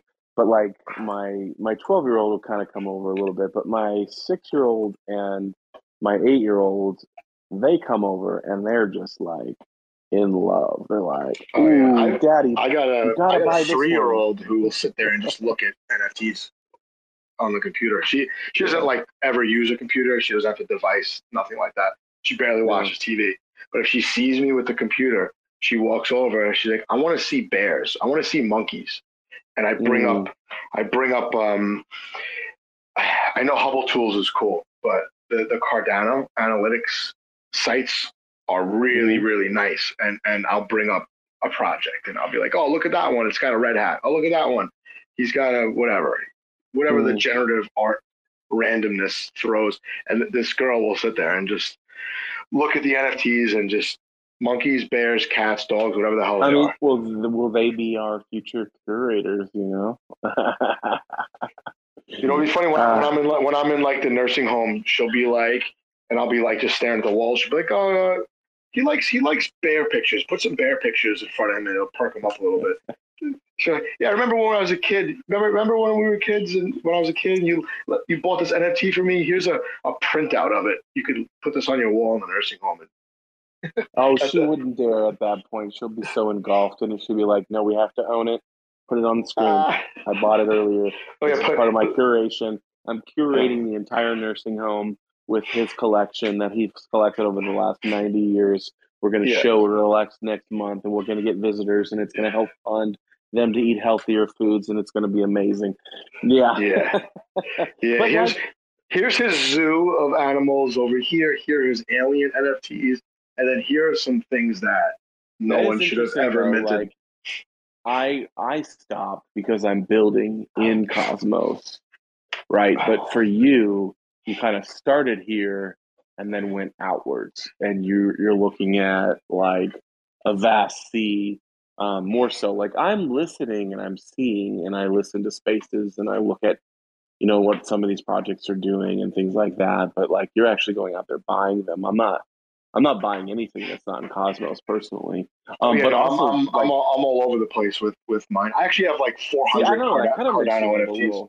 yeah, it kind of makes you a little slut because like you don't even know, you know what I mean, like where that's going. But like, because like ADA in a sense, it has an amazing community behind it, but Yeah. Like, well, they, they had like a fifty. They had like a like a seventy-five billion dollar market cap with zero total value locked in DeFi.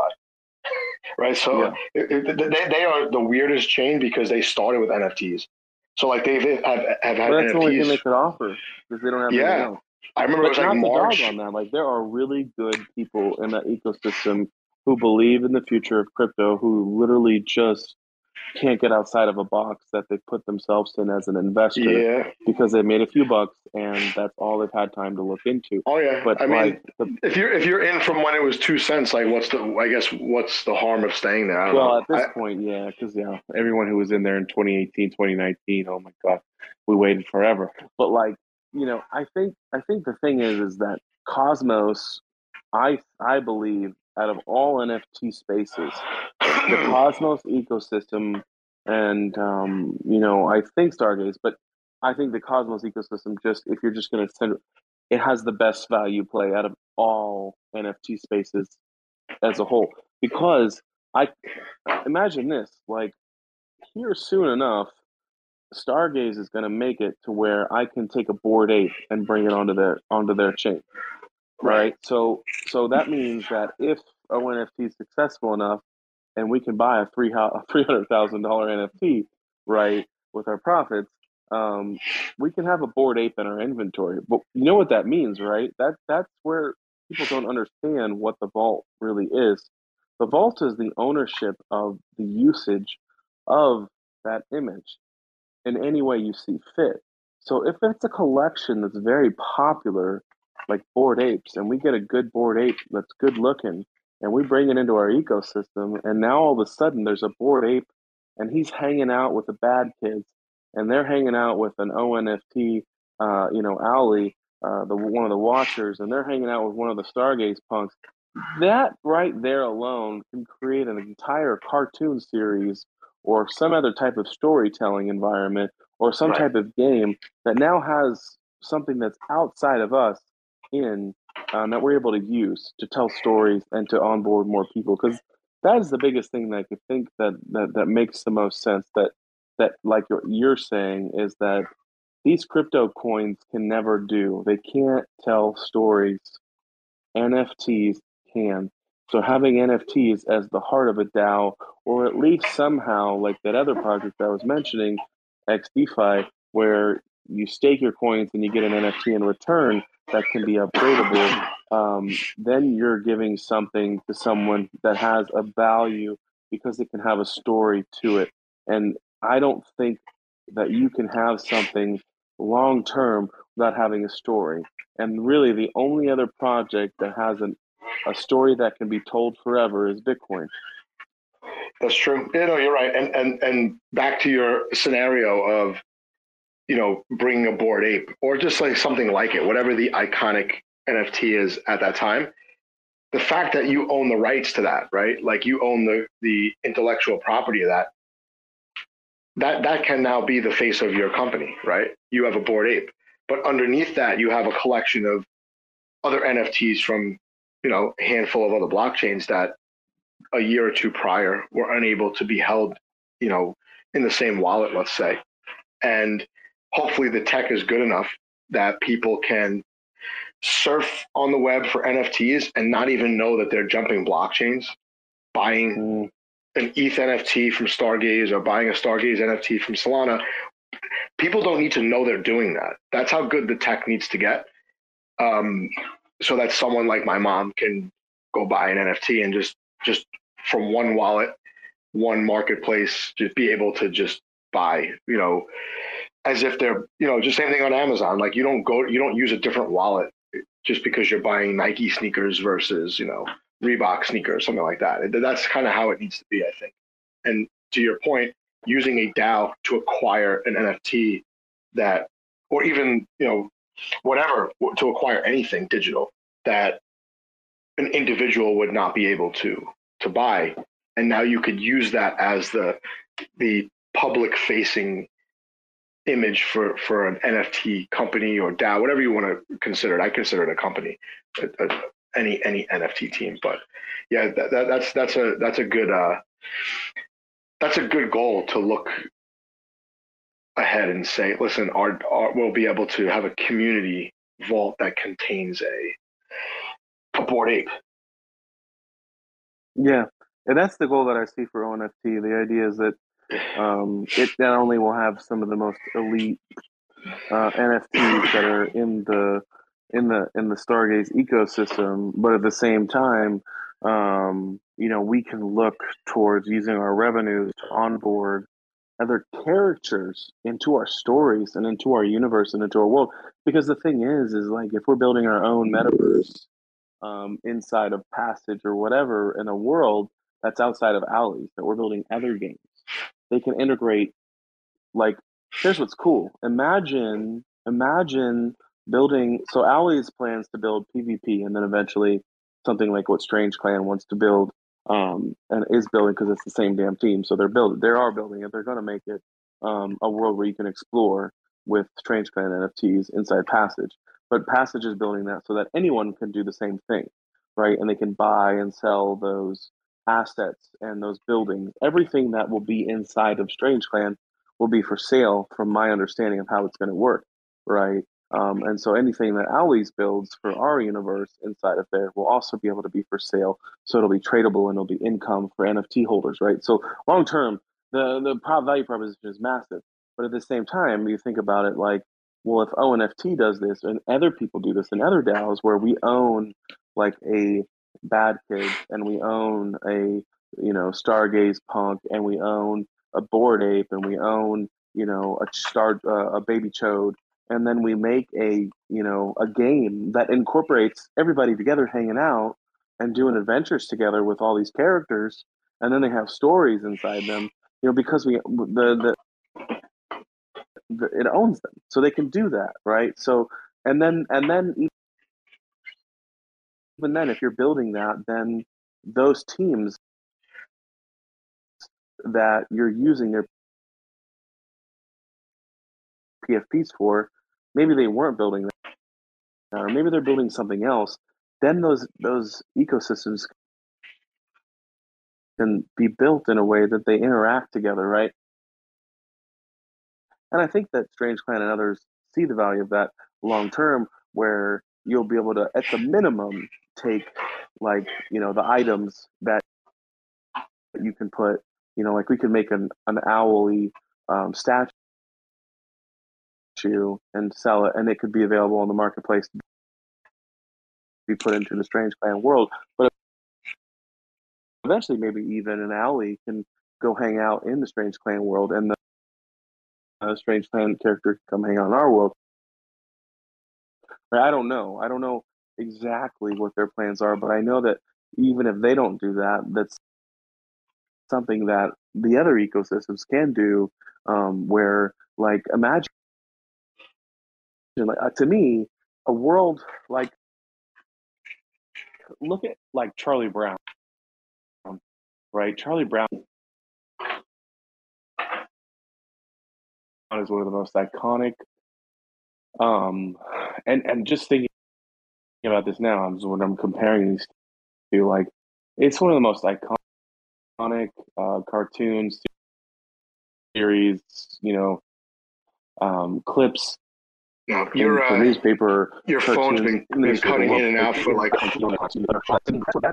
It's a whole type of that, and, and I'm like uh, what their ideas are as, as far as incorporating those things, but the idea of being able to incorporate that and then them being able to hang out with them in the metaverse with my it's so cool. Like outside of it, in the ONFT collection. Yeah, you you you were cutting out a bunch. Um, sorry if I cut you off in the and you can't hear me uh, talking right now, but I was actually yeah, I just got feedback and that's it. Oh, okay. Yeah, sorry, I didn't know I was talking for so long without people being able to hear me. no, it's okay. I, I, I, I, was following Strange Clan for a while, so I, I kind of know. They did change plans, like, you know, somewhere around like December, January, but we'll see. I think those metaverse projects are are not going to happen anytime soon. I think they no, they're yeah, they're further down the road. But like some from of the I things... hear that from from what I hear, those are like five to ten million dollar investments to start, and and it's uh, it's it's not a easy path. And plus, what they're making looks so much better than what's out there. Uh, yeah. Just... Well, and that's a universe where you have characters walking around. It's a whole different thing. So, like for us, the reason we wanted to use Passage was I saw their conference call model, and that's what I was turned on at about it first. And then if you look same, at their block, same. their blockhouse, the video that they just released uh, uh, uh, recently, you know, if you look at Blockhouse, you see these people in this really cool environment, um, walking around, and then like kind of at like a live concert experience uh, with live performers and with screens around, right? Um, to me, that's what I saw originally from the beginning. I saw um, what PvP would be for Owlies, right? Was the idea of, of keeping their simplified version and like what a poker environment is. So the idea of like taking their conference call model where a bunch of people can be in a room together, but have tables that they can go stand at and and um, play cards against each other, right? The idea is to take that same base model and just gamify it in a simple way so that we don't have to create a whole metaverse and everything else. So everything that like I've thought up for Owlies is something that is like a basic version of, you know, that won't cost five to ten million dollars to do. Right? Like I we just Yeah, need to get to, be- that point where we're in that later stage where we're having people build that part of that. But like building that there's got to be like a metaverse light somewhere in there. Otherwise, we'll be waiting forever for these things. And uh, a lot of these gaming NFT projects will just never come to fruition. We'll we'll see. I, I, I was I messed around with Decentraland a little bit. That's like that's like complete garbage. Like as far as being, I'm sure it was amazing to create and all that, but to use it, it's it's it's horrendous. It's um But see, the thing is, is using Passage right now with their little conference call model. It's not. It's not garbage at all. It's amazing. Oh no, I, I, I've I've seen the conference call demo. I'm like, holy shit! Like this is this is unbelievable. This is like th- this makes Zoom obsolete, right? Like this Yeah. this is um, tremendous. And isn't Omniflix in the ballpark of doing something like that? I I remember seeing something where they had like a, a virtual conference room where they where they did a live like uh like like a town hall type thing, and it was like a year ago. It wasn't even like re- recent, and um, I'm actually kind of interested in Omniflix. We have never talked about Omniflix on any of my spaces, but I have a meeting with them on the 20th with Sisla, and I know he's really good and always like super excited over over stuff, and will give me a lot of info about what they're capable of beyond like just NFT minting. You know, Oh, let me come be a fly on the wall for that call. Yeah, he's he's um so basically what it looks like to me is they're gonna be able to you're gonna be able to have like streams from Omniflix and you know people will be able to tip you as you're doing the stream. You you could, you're able to like pose questions and then people can't continue listening to the stream until they answer the question. Almost like you could put like insert quizzes throughout your your your videos and then people have to I guess like you would pay like whatever, whatever like microtransaction needs to happen to uh, proceed through your your stream. So I'm kind of interested in that just to see if that's something that I would pursue. I would like to do more of a podcast. Yeah, they're like to looking do a podcast. Yeah, like podcasts where it's like I would like to have like a strict time limit and just if like if your name is not Joe Rogan, no one's gonna listen to you for two hours. You know, it's like I can't even listen to you know people like right below him and for that long anymore like if you're if you're doing stuff you don't have time to consume content like six eight hours a day it's just not not feasible so Well, during- I disagree though to that extent for the simple fact that I feel like podcasts are still in a forum for a lot of people that aren't easily accessible in the way that, that what Omniflix is doing. hey sorry i just muted your mic because there was a lot of like mechanical feedback um mm. i don't know it's not working anyway um no, I, let me see if you're are you are you able to hear me now? I'm going to remove you from speaker and then add you back see if that works. But um and actually if anyone else wants to speak i mean i was going to end this pretty soon but if anyone else wants to uh, jump in change the subject feel free to re- request a, a mic Yeah, I had headphones in, and then I took them out, and because they died, because I was on here for so long. uh, oh think- yeah no I, I just um i took you off speaker and then added you back to see if it would if it would help but it was like it was a bunch of feedback I think it's Or- maybe not, say feedback. It was like a mechanical si- sounding thing happening. Yeah, sorry about that. Nothing no, worse than trying to talk and nobody can understand what the hell you're doing or what you're saying. No, no, that's right. You were you were talking about um about podcast being a little bit more accessible. Well, yeah. So, because like to me, even then, like when Rogan left YouTube and he went to Spotify, I refused. I refused. Uh, nope, nope. I don't want to do it. I don't yeah, want to do it. I haven't. I haven't listened to anything he's done since he left. Um, and he went over but, there. But then it's just I, clips I, I and to, it's, uh, yeah. Yeah, they're they're still. But that's the but thing. see, like, now I go on to Spotify and I will listen and I can find stuff so it took me a minute, even for my own self, like in my busy life, to say, okay, I'm going to take the steps and I'm going to bridge the gap and I'm going to get on because I want to hear some of these conversations that he's having. Um, and it's easier to cherry pick now, too. But unfortunately, too, like a lot of stuff's getting deleted, right? But, anyways, outside of that aspect of the conversation, just a simple fact of like onboarding people into new platforms is really hard. Um, but I think what Omniflix is trying to do I mean, their whole goal is kind of interoperability and everything that they do, right? And so, and like a big focus for them is like creating learning classes. Um, so they want creators to come and do like what you want to do, to come and teach people how to do things. Like they're creating a whole platform based on learning, um, and and and channels to watch and interoperability. Like think about like what Netflix. I think what they're trying to do is they're trying to make Netflix 10.0 um, and i think it's very feasible you know it's just that right now like for me even then you know i have a mint live on there like i go to their website and sometimes i get a little confused too if you're like an outsider yeah. and you're going on there it can be a little confusing on which buttons to push to, to, to get you there because it's because there's so many when once you get so many features so centric feature centric feature centric is a good word um that's the thing that's I guess nice about Stargaze right now. It makes it so easy to use. Is it's so unfeature centric in a lot of ways, but feature risk feature rich in a way that um usable. Like you can accomplish the goal you go there for very easily um and and have the gratification instantly for doing so.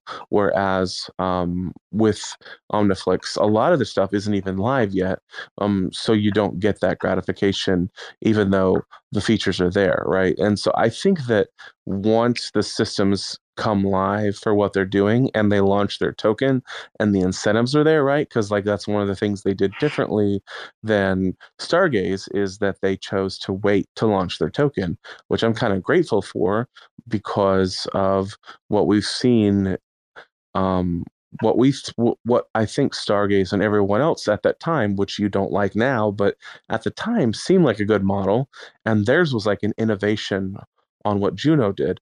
Like they reinvented that and they got to a place where you have to c- complete missions to claim those tokens, which was really good and helped sustain the token price for a long time.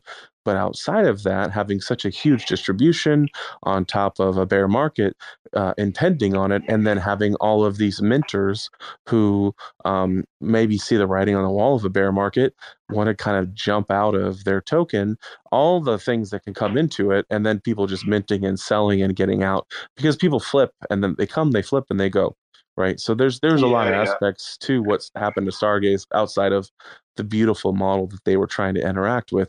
But I so I think there's a, a better way after, outside of that, right? Like for for us with with ONFT and Owlies, like I I see a different I see a different path forward as far as maybe more so instead of dropping to the broader community, like NFTs provide a, a, a way to for all communities now. Like imagine osmosis um, or even Stargaze, like dropping their tokens now instead of before. They have communities who've minted who are still holding that they can send these tokens to that didn't exist before. So to me, we have something that's very different. But I guarantee you that model in the end will also prove shitty, right? because there'll always be a way to improve on it and it'll always show that somebody gamed it in some way or it's just that the first person who does that process, does it, gets away with it, and then it fails, right? But with Omniflix, they haven't minted their token yet either, right? And it says they haven't distributed it yet, and so they have. I know, I guarantee you, like maybe what they were thinking in January isn't what they're going to do now. So you Hopefully know, and not. Yeah, hopefully not. but I think that once their token launches, we're going to see um, a lot more interaction on their space and a lot more because now we have a final financial incentive to actually navigate through what the hell what is this? What is it doing? Because like honestly if stargaze didn't have a token and it just launched this thing honestly like how many people would have actually navigated through it all to do what it did? Even though it's simple having that token and that financial incentive definitely is really cool and and I love how Stargaze did it to help people get involved in the governance and every other aspect of like minting and then also buying one that's open on the marketplace. Like they did a good job on that. Like I think I think there's so not too. much else think- they could have done. I think also they pretty much guaranteed that the creators were getting like 20% of that airdrop. And um Yeah. That, that that was like, you know, for some creators, you know, I know that not every a lot of creators on Stargaze came from other uh, chains, whether it's Ethereum, Tezos, or whatever. I know um, th- this could have been a gamble, right, for some of these creators, but the the way they did the airdrop made it so that it was really not that big of a gamble. It's like, hey, look, there's going to be all these tokens out there that people have to use this day to, you know, to unlock it. And um, I think I think the way they did it was good. The way they did it was good. It was really just a, uh, you know, twenty percent to the creators, basically. That's what it looked like. ipickbitcoin. You're, I know you're back. If you want to jump in, I gave you the mic. Hey guys, what's up? So I got a quick question. I know everybody, a lot of people here are from Cosmos, but is anybody working on the marketing front for all of Cosmos to be viewed by you know your average NFT holder on, let's say, um, Crypto Slam, right? I think that's what it's called because Crypto Slam is used a lot by the ecosystem to look at the new projects, right? They're 24 hour um, volume, seven day, 30 day, and all time. Is anybody from Cosmos coming together, putting together, sort of approaching it from a business perspective, putting together a um, steering committee to speak on behalf of the Cosmos ecosystem? I know there's multiple NFT um, places where you can mint that are associated with Cosmos, but, but are any of the projects coming together to reach out to these third party applications that communicate, you know, all the projects on Ethereum, all the projects on Solana, I'm looking at bring now. Cosmos ecosystem there so people can see what's actually being built, right? Because it's great if you're building something, but if nobody knows about it, what's what's going to happen? Yeah, and I had this discussion the other day with some Sorry, very I'm, let me big. just cut you off. I'm, I'm looking at it now, and I do see that um, crypto.com is on here. That's the only one, but they're not 100%, I would say, IBC enabled, it looks like. But yeah, keep saying what you were saying. Sorry, I just, I just happened to pop on the website right now. No, I, I think the Cardano community is having the same issue, and I think there's a few people that have come come together and are reaching out to these platforms asking for Cardano NFTs to be listed Yeah, it's not here. in the 24 hour volume. So my question is for the Cosmos ecosystem, are NFT creators, right? And I understand it's a competitive game, but at the end of the day, if everybody comes together and can approach these third party listings and list themselves, it's going to be beneficial for the entire ecosystem. no, you're, so I you're don't know right. if it's happening or not, or if you know or not. So that it, it's more of You're- a question. You're 100% right, but you got to remember um, let, let's just talk about Stargaze because Stargaze is, is, you know, it they mint NFTs and that's about it on the blockchain. They should be able to do something like that as a chain through governance. Like, hey, we're gonna we're gonna set aside this percent of money to do this, this, and this, and make sure that we are recognized on. I'm looking at this site now. This is an awesome site for just to get a an overview of what all NFT ecosystems are doing at the same time. I have never seen anything better than this. And um, Sorry, which side are you looking at? I'm the one you just said, Crypto Slam. oh, Crypto it- Slam. Yeah. Listen, it's, se- it's Slam is used- 17 it's 17 everybody. blockchains it's 17 blockchains and it's um it's unbelievable so in 24 hours you can see sales of 17 different blockchains lined up um you can see the number of buyers the number of transactions this is pretty cool and yeah you're right It- like stargaze is definitely doing more volume than some of these like avalanche and arbitrum right they're, they're they're doing higher volume, but they're not even here. So if I don't know anything about NFTs and I come to this site, I'm going to look at Ethereum, Solana, and maybe one other, and I don't recognize any of the other ones, but at least they're on this list. Right. So my question goes back to my question: Is the Cosmos ecosystem working together? Right. I understand there's Stargaze, there's OmniFlix, and I know you've mentioned another one previously when we were talking.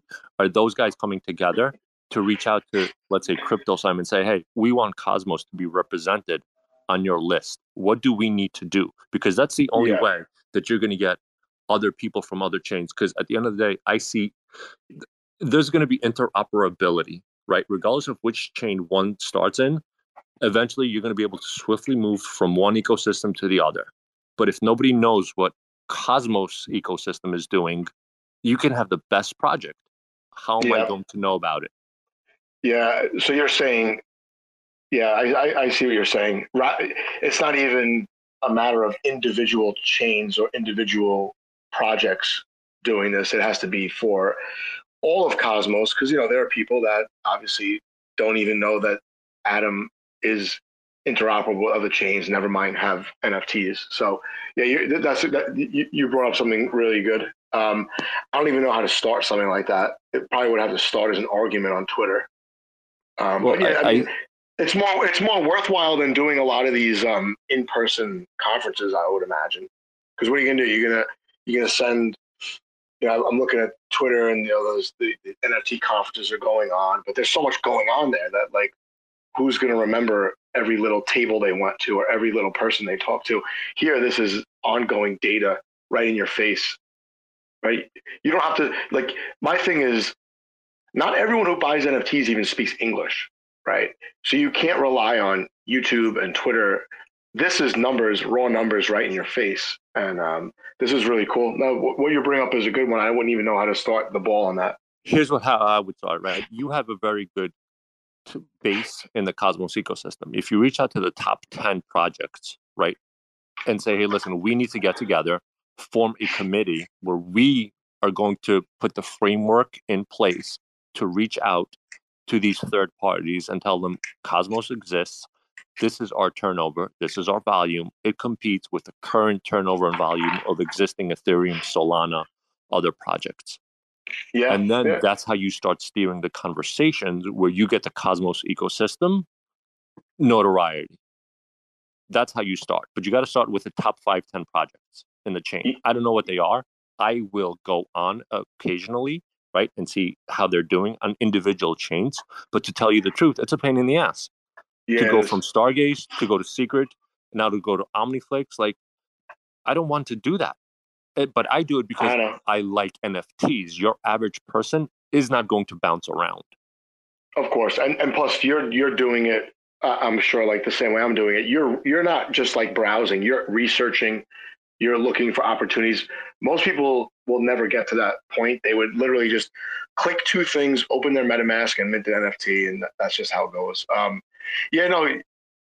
Your your your point is good, and your approach would probably work. And yes, there are probably a handful of chains that are way below Stargaze in volume, and Stargaze is just one. So Cosmos ecosystem itself needs. Um, I mean, Terra's not on here. Maybe it was. Terra's not on here. Terra had NFTs. Um,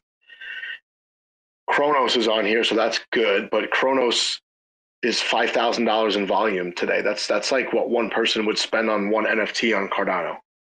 And you know, Right. maybe the approach is we get who is the head person at Stargaze, right? And then who is the head person at OmniFlix? Yeah, Who's the head person at Secret? We have a call with those top of minds, right? Bring them together, and then we approach the third party like Crypto Slam and say, "Hey, listen, we represent Cosmos. We want to be represented here. What do you need from us to include us on your list?" Yeah, you're right. That's how And- you would start it. That's funny because I do have a I do have a meeting with with um Omniflix next week, but I I could definitely. I mean, I'm not the person to do this, but I I, I what's funny is I know like a zillion project creators that would know what the what the steps would be. So But you know what? It takes a person that knows everybody to bring them together. So maybe you're I well positioned for that. I suppose, yeah, yeah, yeah. No, you're right? right. Because maybe individually they don't know each other. You have a unity perspective where you're bringing people together to talk about their projects. So you have you know the people. You can bring them together at a round table and then you can have an open discussion and say, hey, listen, in order for Cosmos to be seen globally, not just, you know, on an individual basis, this is what we have to do. You're right. You're right. I'm yeah. looking. I'm looking at that list now, and it, there must be a lot of hoops to jump through to get on this damn site because like like you said, Cardano is not on here. Cardano would be like number three on this list in volume, and they're not even on here. Like Solana, yeah. there's Solana's projects on Cardano that would be in the top five right now on that. Correct. They, they, I'm, I'm, I'm looking at because there's a huge drop off after Solana, and there are certain projects on Cardano that have done a half a million plus in volume in a single day. One project, and there's five thousand projects. Um, yeah, I guess um, you're right. You, you, you're you're right, and um, hopefully you're not the first person that's noticed this that has pointed it out. But obviously, there's been no no visible movement on it. Um, Wolfman, you you want to comment on this? We well, I was just going to say though that I think the biggest thing you see in any ecosystem with serious builders is um it's it's you know it, it's supposed to be decentralized and it's up to the community to build these things uh, together and to come in and build these toolings. I think you see that with even within juno you know like if you're somebody who wants to come in and build they're like well come build something. Don't come sit here and ask for money right? So don't come sit here and ask to come in and promote an ecosystem it's like we'll come in and build the tools needed right? So like what are we seeing now? We're seeing things like hubble tools come in who are building an actual tooling system uh, for people to make sure that these projects are seen and that they have a voice um, and stats behind them to to integrate in that and for the community and outside communities to be able to have tools to come in and have a visibility um, and a process inward right?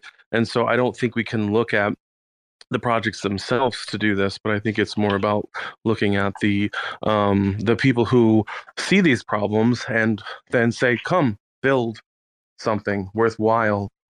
community to interact yeah. with right so if you want to come in and you want to promote and you want to market don't come and ask for money come build something worthwhile and we'll use it and we'll integrate it and we'll all make sure that it gets seen and the voices are heard yeah no, but i think I think what's going to happen is if there's no one from outside IBC coming in with with money to spend on NFTs, the the prod every new mint will cannibalize a previous mint, and and that I mean maybe we're far away from that because I'm looking now there's only like 130 projects on Stargaze, and a bunch of them are like tiny market caps, like under 20,000 or under 50,000.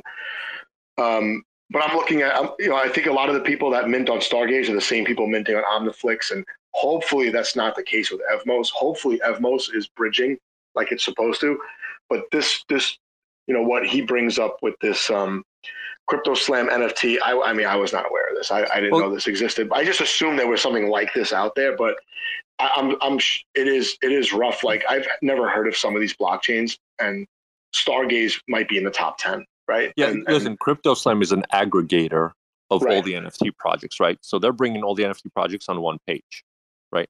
So my my what I'm saying is Cosmos, there should be the top 10 projects come together, reach out to Crypto Slam and say, "Hey, listen, we want our chain represented on here because No, I don't I don't I don't see how that benefits the chains in any way. It's it's got to be the people who are creating that that platform to reach out like and build and, and build tools for those ecosystems to be integrated right? It has to be that like those companies wanting to do that have to come bring value to those communities for that to even make sense uh, or, or even help to expand that because if not no one else is going to do it anyway because everyone is too busy building in their own int- intricate ways and there's not going to be a central voice in that sense. Like the most central voice that you're seeing now is like osmosis. They're building nfts uh, and trying to create a defi system based around that right so that makes a lot of sense to try to unite the atom behind, uh, like ecosystem behind that. But at the same time, like those other outside companies, like what you're talking about, they have to be able to come in and build value inside each individual ecosystem for it to make sense for them to interact with them. It can't just be like, hey, come feature us. That's nothing new than anything that's been built in any other ecosystem outside of crypto itself. Well, it's not. It's not so much marketing. It's just that this. Um, I, I actually sent it to you on Twitter. You could take a look. It's just like a. Basically, it's like rankings and stats for all the different chains, but not. But it's not all the different chains. It's just the ones that are on here, and maybe there are some tools that need to be built to be able Well, to. see, but that's so that's what like Hubble Tools have done, right? Yeah, but they yeah, did it but they did it without asking anything from stargaze they didn't come to stargaze and Oh, yes. say yes. come to us they they came to stargaze and provided the value and the community came right I- so I- I- unless yeah. you're willing to do what hubble tools did then go away because that's just not providing any value and any long-term thing that's going to make sense I see what you're saying. Uh, Okay. I mean, it would be have, have to be something where like the platform itself makes this data easily pulled by outside parties that will will add it. Yeah, I, I could see that. Um, I still think it'd be a worthwhile conversation to say, hey, what do we need to do for you to start pulling our data? Is there just like not the tools there, or is there lack of awareness, lack of interest? Is there a fee that needs to be paid so that we yes we're, there you go there's the that's the Yeah. initial conversation but if there's a fee to be paid then it's not going to happen it's more of what can this team provide so that you have the tools you need other than that like you have to come and contribute and you have to build um, tools for this ecosystem to tie into what we're doing other than that I- I don't see i don't see how it makes sense Can I ask you guys a question? Is Hubble Tools specific to a chain, or is it? yeah, it's specific to Stargaze. It's an Okay. internal. It's an So then it's the tool. same thing as But that's OpenSea just the starting- it's specific to a chain. no no no that's just the initial they're they're going to integrate other chains like omniflix and others into the ecosystem they're just starting on one platform and building from there but they're going to integrate all Cosmos chains. It looks like that Okay, gotcha, gotcha. Yeah, but that's what I'm saying. It's it's internal and it's it's um it's not like I can go on a website, pull up a whole bunch of um, NFT projects across different ecosystems like Ethereum, Solana. I should I should see Stargaze on that list. I should see Omniflix. I should But, You know, that's I- the thing too is that a team could reach out to Hubble Tools and integrate their tooling into that main system too, right? Like it doesn't have to be a central thing. That's all. It can still all be decentralized and everybody reach out. But I mean, I feel like we find in this position, then you're asking for funds from a community that doesn't work really well. You know, it's like either you're providing something really well or you're a really good salesperson who's able to pitch something for nothing and and, and then and then build it you know Well, if this site's just an aggregator of info, maybe there is no actual fee. There just needs to be a a, a channel for the data to you know be displayed on this uh, on this site easily. And if Hubble Tools, yeah, I, I, mean you have to think about it this way too. Like how hard is it already to be seen in the nft space? And then you're trying to create a website that's going to be the center for everyone to come and learn that's not going to happen. You're never going to be that site. No, no, but if, but if it but if it already exists and the challenge is just to uh, but it doesn't. Well, no, what doesn't exist? the idea of a place where anyone and anyone can go who is actually gonna go right? Like the closest you have to that maybe would be something like v and what like gary vee's trying to do. Like there's just not enough. Like what ethereum has done OpenSea has done like that's that, that that's like the mass like extent of i feel like where you're seeing mass usage. I mean i don't know maybe there's more to this site than i know of that they have crazy users that can be provable and, and are real that uh you know the, the value's there. But even then um you know you look at thorchain and you look at like a lot of these other ecosystems that are that are building these kind of tools like they're not they're not going to do that. They're not going to these devs don't come here to pay other people. They come they build the tools and then we come and we use them Understood. Yep. and i think that has to be the case with what um, any and anything that's happening with nfts and cosmos is is that any out any outside ecosystem has to come and see the tools that we're building and use them um, because if you're not doing that then you're not really actively helping the ecosystem and No, that's the whole whole Well- point of what we're trying to do is we're trying to bring people in here so that they're actively coming in and using the ecosystem and building upon it and growing it in a way that it all works and flows like the internet does and it doesn't do that if people are just coming in sucking in and saying hey let's all just pay us to come work on our website and, and tie into our stuff We'd have to see if it would be a cost, right? Because if, it's no cost, if the issue is just like the data's not the data is private or the data is not compatible with the way we pull it, then Mm-hmm. maybe that maybe there's something there. I don't know. If somebody created an Amazon of NFTs, then we're talking real. Oh no, this this is not a marketplace at all. It's just it's literally just data. It's just it's just like like um Yeah, you can't Like- charge for that. Then you can't. Yeah, no, that has no, to be free. It, it has to be free involved. and yeah, and and the the site that's pulling this, I don't need to know how they're making money. I- mean, there are advertisements on here, Well- but that's Well, one of the things that Stargaze offers is, and it, it- it already has the baseline tooling for. it, That's the point. Is like, so these guys coming in, if they want to provide this service, that connecting sellers with buyers, right? That tooling already exists inside the open API of Stargaze. So like people can come like Hubble Tools is already like on the forefront of making that available to the users who use Hubble Tools. So that's what's cool is that Hubble Tools came created value so that they could get users right away for something that wasn't there, right? So that makes sense. And then now they can start integrating some of the open tooling that Stargaze has made available so that now people can walk into this and buyers can be matched and they can be paid commission based on those kind of sales and those kind of things happening. But they haven't even touched that yet because they understand, just like any other big ecosystem knows, that you don't start making your customers pay. You get your customers first, you create your user base, and then you bring in the pay models. And I think um, as they're growing, you're going to see that. And so, like this system too, like if they knew more about this system and approached it from that interaction of how can we integrate and utilize the tools, then they look at Stargaze and say, oh, wow, there's a lot of ways that Stargaze has created us to be able to come in and create tooling to make money from. And so let's make our system work with that to make the make it financially successful for everybody involved. yeah. No, I hear what you're saying. The the the fact that it's built decentralized from from in the first place means there is no you know there's no slush fund that can easily be deployed without you know probably a huge battle. but I wouldn't even like. Why would you? I get as me as a C. Like I'm very, I'm very leery on spending money on advertising. It doesn't make sense in most aspects unless you're a very large company to throw that money out there. You know, most of it is literally word of mouth and building something of value that people can get excited about that they're going to find you for.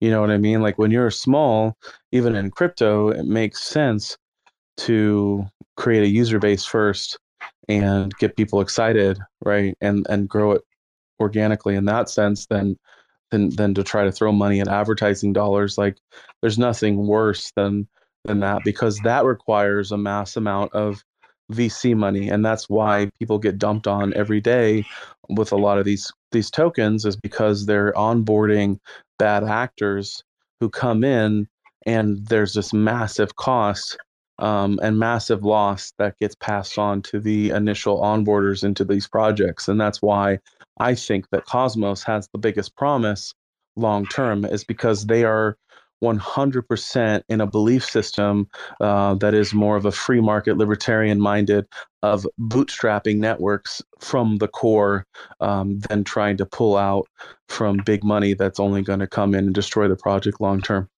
Yeah, no, I, get, I definitely get what you're saying. It, it is different. It is different. There's no figurehead, right? There's no um, there's no group of VCs that are trying to, you know, get their money out and move on to the next project.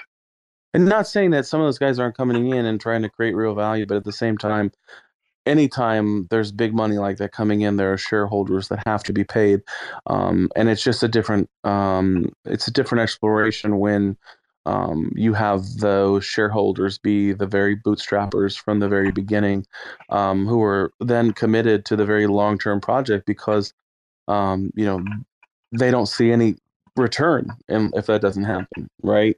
Um and and and reality too is is most of these people aren't coming in for the but see that's what's different and that's what's really interesting about nfts that's where you're seeing a difference in what um like standard um basic baby bo- bootstrappers are are on a lot of these coins versus like nfts they come in they buy the they buy the mint and then they're in there to flip and do that 10x and then they're out of there and they don't care about the project you know because we saw that with i'm not going to name uh, one of the the very first mentors that came in but I haven't seen this person who this there was a big personality that came into Cosmos um, and supported one of the biggest mints that happened here in the ecosystem, and they made a ton of money. And I haven't seen that person talk about Cosmos or the ecosystem. And maybe I'm just maybe my Twitter's feeding them out, like I don't see it anymore. But like they seem to have disappeared, um, and they're not. Which chain? I don't. I, no chain. Oh, it's on Stargaze. Okay. Oh, it was a Stargaze mint. Okay, okay. Yeah, it was a Stargaze mint, and I haven't seen this project like make any moves really since then either. And um, you know, and but they came and they left. You know what I mean? Like, so. It was one of the Genesis pro- projects. I don't want to say anymore. I don't want to point uh, fingers. If I, if I wasn't recording this, you would tell me. Yeah, yeah, for sure. I'm just curious yeah. to see if it was someone that I talked to. That's all. Oh yeah, yeah, yeah. I don't want to. I don't want to like. I'm not trying. I'm not. I'm not. You know, like I'm still producing what I'm trying to say is to be real too, right? So until like everything that I say has come to fruition, I'm not I'm not someone who can necessarily talk either. Like I'm still trying to build and I'm still trying to make in this space too. And so I'm not trying to come in and fud any project on here, but I just I was just simply saying just that that aspect of that kind of come like outsiders coming in, capitalizing on that and then leaving. Like we saw that from the very beginning in Stargaze. And now we're we're still seeing we're still seeing that with you know certain projects because it's permissionless on the back end you know like um it, it's a scary environment but it's also a really important environment to have exist we need to have that ability to to mint freely like that's exciting like the idea of like like if i want to do something cool for my employees and my own company even like you know like in the real like like you know what i mean like something you know like enterprise even can come in they could mint like uh, for all their employees, they can mint a special NFT for all of them, give it out on the Stargaze blockchain, and boom, then it's all of a sudden available in the marketplace, right? Like without any effort other than that. Like there's nobody who can say they can't, and then and then those people can put it up for sale, and maybe they get a couple bucks for it, but like we can do that kind of stuff with Stargaze. Like that's pretty exciting. Um, and it costs. It, there's a cost to minting that too. So off off the original platform of what I was originally talking about was about, but yeah. Yeah, no, that's right. I I was uh, was talking about another um project earlier that minted on um that minted on a a different blockchain. I thought that's that's who you're referring to. I was just curious because th- th- there was a discussion about that um, in in one of the telegrams that I was in. I was just curious to see if it was connected. Yeah, this project is, was a it was a Genesis project, and it was probably one of the biggest mints in Stargaze history. Uh, and the and the main character that came in to the Cosmos space that was all about you know talking talking everything about DeFi and everything. Uh, like I haven't maybe I'm just not seeing their feet, but like that person has not that personality has not been talking about Cosmos at all. You know, so you know I could see that um happening a lot where like I've seen that happen with you know the ADA community and the XRP community and others where these big personalities come in and make promises and people get excited because they're so starved for something and then we get taken advantage of which is also you know something that really sucks. But we're just in a whole different marketplace than when Stargaze launched and just NFTs in general like when I got into them are uh, it's a whole nother ecosystem at this point. It's a whole other beast. One thing I did notice was um, that the the Genesis projects, like the quality was really good. And uh, and I'm not mm-hmm. just talking about the art. Like these these were like well thought out projects, and you had some really interesting. Like I liked. um I I taught first of all the Bad Kids, uh, Cortland, the Bad Kids artist, S- such an like an awesome upgrade over the traditional generative art projects where it's like you got one body style and 10 different hats and like five different like things in in the person in the, in the, in the animal's mouth and then 10 shirts and then uh, just like randomly mishmash traits together. I think one reason why bad kids is so good is because it's generative art but the entire nft like goes together. There's no like weird trait you know in there. Like the like the person's not wearing like a basketball jersey and and holding a golf club. You know, like the it's a which I, have seen. So, um, Hyperion was another really cool one where I, I had never seen an NFT that wasn't a JPEG before that. um, yours obviously where like there's a game being developed.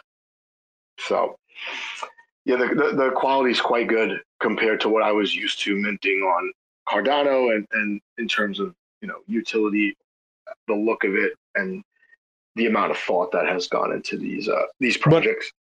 But again, it's just such a cool conversation to have about the promise of utility versus the promise of nothing versus um, the art of it all and um, the non-art of it all, the grossness of it all, like how it all can play in and be a different factor and have a different meaning for each individual. And um, and and what's interesting too is um, you know the whole whitelist thing and the whole discord thing right? Because this is outside of ethereum.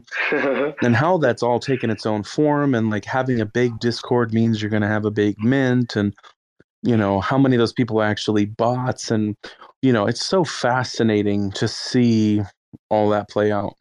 Yeah i think the, the first project that figures out um, i have so many different ideas on how projects should go into a mint but the first project that just uses Discord as like an like an ancillary place to organize information, and they have like an actual website.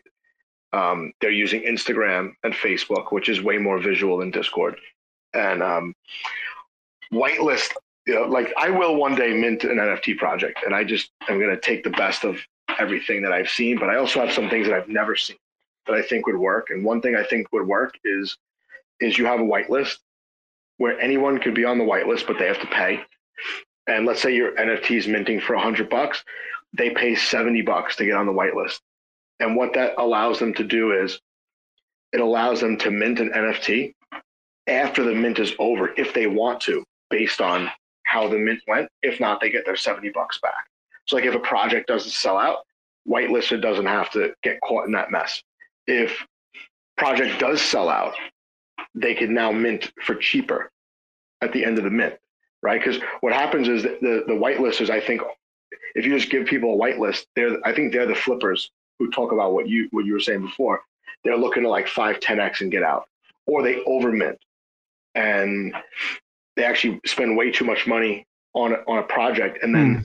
it turns out that it doesn't sell out, and there's no secondary market activity. Those are the people that flood the market below mint price with NFTs. That's just what I've seen. So the whitelisters can be your best friend, or they can be the ones that they're the ones you know sinking the the project. At least in the beginning, I think projects can recover from you know not such a great mint or um, you know, oh, let's talk about that. Price. Let's talk about that. Let's talk about yeah. like let's talk about ONFT. Even put let's put my feet to the fire you know, um, six percent minted now, two weeks into it. What's your criticisms? Six percent, but your your supply is huge, so you still minted a lot of NFTs, like several hundred NFTs you minted. Right? Yeah, we're at this point. I think we're over 500 NFTs minted. So if we would have gone smaller, it would look a bit different. Plus, we're on two different chains, which splits things up, and um, I think yeah, our prices. I think that you're building something, and I don't. I would not look at that. I would. You don't have to be kind right now. I'm asking you to be. Uh, please give me the hardballs. No, I think I think the obsession right now is a secondary market. I think mm. um, I think the market sucks for NFTs right now. Um, I, I definitely think that I I have I've been a part of projects that left mints open for months and they turned out just fine and and gaming is one of the one of the areas where I think you can get away with that because you can just keep building. Yeah. And just be like, as people what, find out about as people yeah. find out about my game, they'll mint or they won't, or they'll just hang out in Discord for two months before they mint. That's fine with me. Um, I, I, I'm I'm a big holder of a project on Cardano. They're building a crazy game. It's a card game. There's collections involved, and there's like a virtual world aspect being built. They've had 12 different mints. Some of them are oh, yeah, you told tokens. Me about that. Yeah, yeah. I'm telling you right now, some of these mints were open for six, seven months, and they're still selling above the mid price now in the secondary market. And some of the stuff has no utility. They released just strictly as, hey, collectible art from our artist who does this. Cool. Didn't mint out six, seven months, then finally it mints out. Now it's selling for higher. It's just, it's a matter of just, first of all, if you're developing a game, the community needs to be extraordinarily patient and not have unrealistic expectations for flipping the NFTs. That that's number one. And number two, if you're developing a game, even if you do mint out, chances are the floor price is going to go below the mint at some point, maybe several oh, times, maybe yeah. for extended periods of time. And if people can't emotionally handle that, then they you, you probably don't want them holding like 50 of your NFTs anyway. I, I don't know. I, gaming is so different, and and games in my mind, if I say, "Oh, there's a game being built," all right, mm. in a hmm. year, let's see where they're at. You know, in two years, yeah. maybe oh, maybe there's a demo in a year. Maybe there's not. Um, you can keep adding people because you're building, and little by little, it'll get minted. And who cares how long the mint stays open? That's how I feel about it. Hey, look, the longer the mint stays open, the the less people are gonna be selling on the secondary market because if I'm going to buy an NFT, I can mint or I can buy it in the secondary market. If the mint's still open, I'm probably going to mint. Right. That, that, mm. That's that's most people. Yeah. I I have no criticisms because you're building a game. Mm. I think I think what you could do is now cater to the people who minted. They're with you. They're stuck with you no matter what. I would mm-hmm. just cater everything to people that you haven't yet reached you know, even if that means simplifying your your roadmap or at least like the public version of your roadmap. You know, put like four things on it, two things on it, and then hey, this is what we're doing, and we're building this. Don't even give the details of the project. Just give, hey, this is what we're building, and we're we're prepared to spend a year building it or however long you think, and add things to your roadmap strategically to generate excitement and keep people coming back, I guess. That, that's what this other project does. They put no time limits on anything. They just have a good patient community and they just know, oh, every couple months something big happens. So I'll just wait around for that. In the meantime, they promote other projects. They just they have lots of off-topic stuff going on. The project creator doesn't even really control the Discord. It's just like moderators that got delegated all the all the responsibility. So I don't know. I don't know if that was what you're looking for, but I think if you're building a game, you're in a different boat than everyone else. Because the purpose of an NFT is not to flip it, right? If you have a utility in your NFT, that's not like a flip. That's not like an automatic flip. So yeah, that may that may turn people off that are only trying to do that. And it looks like on Stargaze, there's a lot of people doing that. Yeah, we definitely. I feel like um, you have that kind of crowd that's coming in and looking for that exact same thing, and they're complaining about, you know, oh well, what are you gonna do if this? Like when when Aldi's when I had my price, it was a huge price, right? Um, and a yeah. very small collection, and people were just yours like, and um and like women from Cosmos were the two most expensive, and those were the two that I minted, or I tried to mint hers. I couldn't get couldn't yeah. get shit on that one. That that's another thing we should talk about. What maybe not tonight, but like like let's just have a collection of like 40 NFTs. That's amazing, right? And then mm-hmm. she she sells out and first of all she had to like allocate NFTs to her whitelisters just so they would get one. And then uh-huh. um mints her second collection. I got one of those and then and then it's, it's, it's just it's, it's so different when it's not a game. It's, it's so interesting. It's so fascinating to see the different elements. And like even then like for us i remember people were like well in the in the beginning they were funny at like uh you know like well what uh, how, are you going to burn your stuff if it doesn't you know are you going to burn the rest if it doesn't sell and all it's these things you're going to what do you, yeah what are you going to do what are you going to do? All, if you needed to like, mint that number then burning it is not an option and burning it listen i would i would be totally against burning supply unless it doesn't affect what the original goal was. Um, yeah, you could overestimate like minting and, and oh, I'm going to mint 10,000. You're like, oh shit, really looks like I'm not going to even be able to mint five. Yeah. But you can't figure that out in like a couple weeks during the worst time in NFT so, history. So, so, so one of the interesting things, like what, what I, I see is what something, um, that I was already looking at in the beginning, and now um, Osmosis is actually talking about doing and trying to do, which is like creating award systems for other chains to then have the ability to uh, customize Wasmington to their own NFTs, right? But it's still then Osmos centric, right? Whereas Owleez is not chain centric; it's it's Cosmos centric, um, and it's really crypto centric in a in a whole. But it's at least like a broader scale for Cosmos to speak for it. And so like for me too, like the idea is then to to bring in those elements where um you know you have like let's say you mint um you know a specific collection with um bad like like let's say bad kids came out with another collection like and if you minted you would get another airdrop of uh like a special belt uh, that could fit onto an alley for the PvP game, right? Like that's kind of where where I'm looking at is like if you LP for a certain time in a certain pool on Juno Swap or Osmosis, uh, right? Or uh, if you're doing something specific for Stargaze, if you're showing up to an event, the idea then is like you can earn through coming to those events, or if you're doing specific tasks, or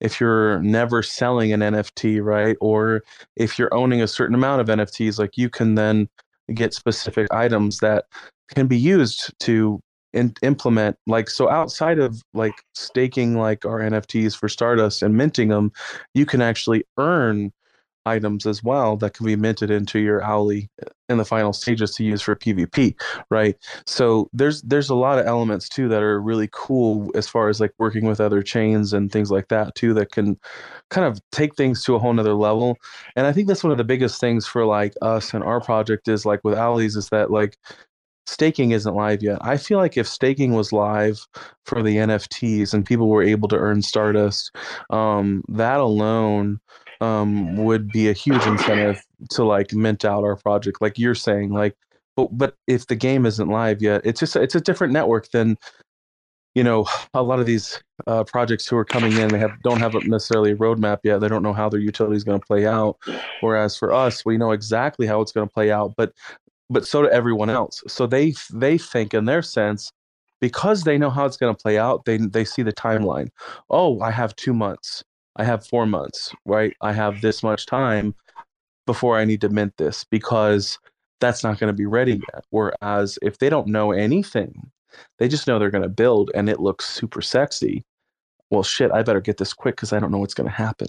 And I think that's what the deeper conversation we were talking about before having that is I think that's one of the key things is like the unknown creates FOMO. And yeah, and, it, and it does.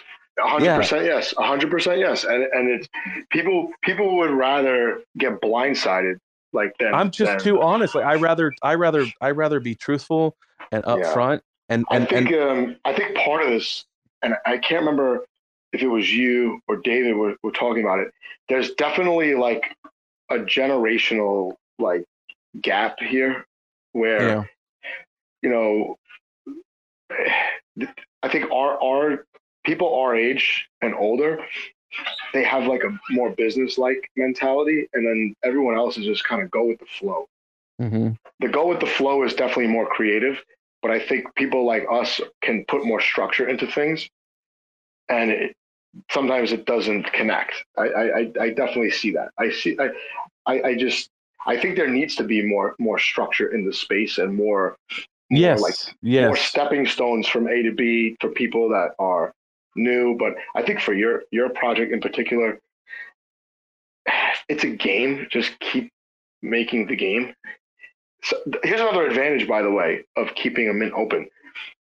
Let's say I don't have that much money and I I mint your project, and then that's all my stars tokens for that period of time. And then like a month later, the mint is still open, but I've earned some rewards that I could sell from other, and I can mint another one without really extending myself.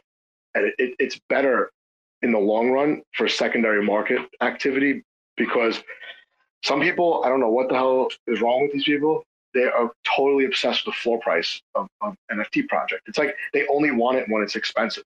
And and for me, there are projects that dip below the by, below the mint price a few months after they mint and now there's like tons more development and tons more um, you know everything's more clear about what the final project is going to be So it's it's better to buy it cheaper with more information. So I I wouldn't worry that much. If like everything turns around, like Bitcoin's like eighty thousand, and you're still like six percent, then you know you can worry about it then. But but uh, you know, for a game, listen, there's a game getting developed on Cardano that I think is going to be the best blockchain game ever. And they minted in December. Their mint was like 450 US dollars. Um, it's a horse racing game. You get a horse, you get a jockey, 450 bucks. They mint 14,000 of them in 24 hours. They, wow. Their mint was, they didn't have a number. They just said, we're going to stay open for 24 hours. There's no whitelist. You can mint whatever you want. They left it open. And um, I would say within a month, the, the horses were being sold for significantly below the mint price, like below half. Um, people were so rallied around this game that they they put together stables. They have websites for for like their their stables because the mint was expensive. They got partners. They have like 10 horses in their stable because there's a breeding function, there's programmed in genetics, there's all this shit in the game. Long story short, about two months ago, they have a town hall meeting. They're like, yeah, our roadmap is not reasonable at all. Like, we are going to miss our roadmap. Uh, there will be no playable version of the game this year. And, and people, you know, obviously were upset because they've been waiting for this. They put a lot of money into it it doesn't matter. Like the, the floor price is still way above the mint price now because it, it just turned wow. around. It gave people a chance to accumulate who don't need to sell to like make back their money really quick. They didn't extend themselves, and it gave people a chance to organize and like build these stables. So like I know someone who has he's partnered with three people. They bought ten horses. It, it and and you know the, the team is doxxed. They're working with legit gaming companies all, all this stuff is going on, and they just flat out said like, yeah, we're missing, we're we're never hitting our roadmap this year. It's not realistic. We had a hard time doing this, this, and this. It did. Yeah, it dates are affect, so dangerous in it, this it, space. It didn't, they, yeah, they didn't affect anything because it went mm. through like a three month, I would say two month period where the price dipped below the mint price, like by half, and and it it slowly recovered and now what's yeah. happening is the the more elite NFTs in in the group are going for I don't know, they're like over a thousand ADA for like a good horse, something like that. But but see that's interesting too though, is so do they have outside money coming in? They they raised all their money from the from the mint and there's like a two percent royalty on the secondary market activity. Um, so there's no there's no big gaming companies coming in and funding them. There's no VC money coming them. in. They're, they're, paying gaming companies to develop their um their their using app. the mint money. Yeah. Well, think about it. They they raised like I don't know. It was like six million dollars in a day. It was it wow. was it was like almost the mint was almost five hundred bucks, and they minted fourteen thousand and change. So let's see what that comes out to. Yeah, yeah, yeah. No, I see. It's, I see. it's like seven. It's like seven million. But so between six and seven million, they. So they're they're just able to pay smaller firms to come in and build everything that they want them to build. They're yeah, and plus, well, plus two of them are developers. So one guy is a very well-known NFT collector in that community. He's fully doxxed. Um, there's two developers. They hired a an architect, an actual architect to design racetracks for the game. They hired horse trainers as consultants, and they had, yeah okay yeah yeah yeah. So no different than like yeah, yeah, yeah, yeah. Their their marketing person, they just hired a new marketing person. She has a background in like veterinary medicine. It's it's it's like they yeah, they have they have everything yeah, they're coring in like what they need as far as yeah. They're trying. They're, build, they're learning like, to. Yeah. Yeah. Yeah. They're trying That's to build cool. It, it, it's cool, but point is they they went way below the min price, and it, it turns out fine. And they're missing roadmap, and people are just stuck with these expensive NFTs. They can't do much with now, except I mean, you, I have never seen one used as a PFP. It's a it's a, a fucking horse. So well, yeah, yeah. But that's the nice thing is you can use an owl as a PFP. but but I, I see the same kind of like for us too. It was like the hard thing was the owlies, the GFPs were they were there wasn't an intricate mint put into it. It was a bootstrap mint um, that has very big rewards built into them. But you know, you see right now like the the the the the bronze babies going for like half of what the mint was. A little well more than half. They're more, more than half but still it's it's less than you know and that's that's like whoa you know because like if people actually knew the value of this stuff but again i think it's that people see the roadmap and oh i got time. Oh, well that that could very well be it and that's i mean that's the right way to do it if you don't have the the tokens to expend. And plus, I mean, if if you could earn, if you could say it right now, and you're earning, like especially if Stardust, like if Stars staking was live, right, and you could earn stars, and you could earn the Stardust NFT, like the Stardust uh, token, like there that that's only created out of nowhere, right? So it's not there's zero supply at the beginning, so eh, it would be crazy not to buy up the entire bottom supply of the GFPs if yes. the staking was live and stake all of them so that you're you're you're the guy who's literally providing all the liquidity and making all the money. Right. It's, and, an, it's and, an exercise and, in compounding, right? It's it's like yeah. uh, you're, you're cornering the market on, on, minting these tokens, and then you could always and you still have the NFTs in the end. Yeah. So yeah, I, I wouldn't worry too much about it. I mean, I can't remember what your mint was. It was like you, you know what these little PFP things they're like flying off the shelves now, and they're cheap. Like the one today was like I don't know, it was like three Juno tokens or something. Uh, the PFPs are cool until the next PFP project comes because you can only have one.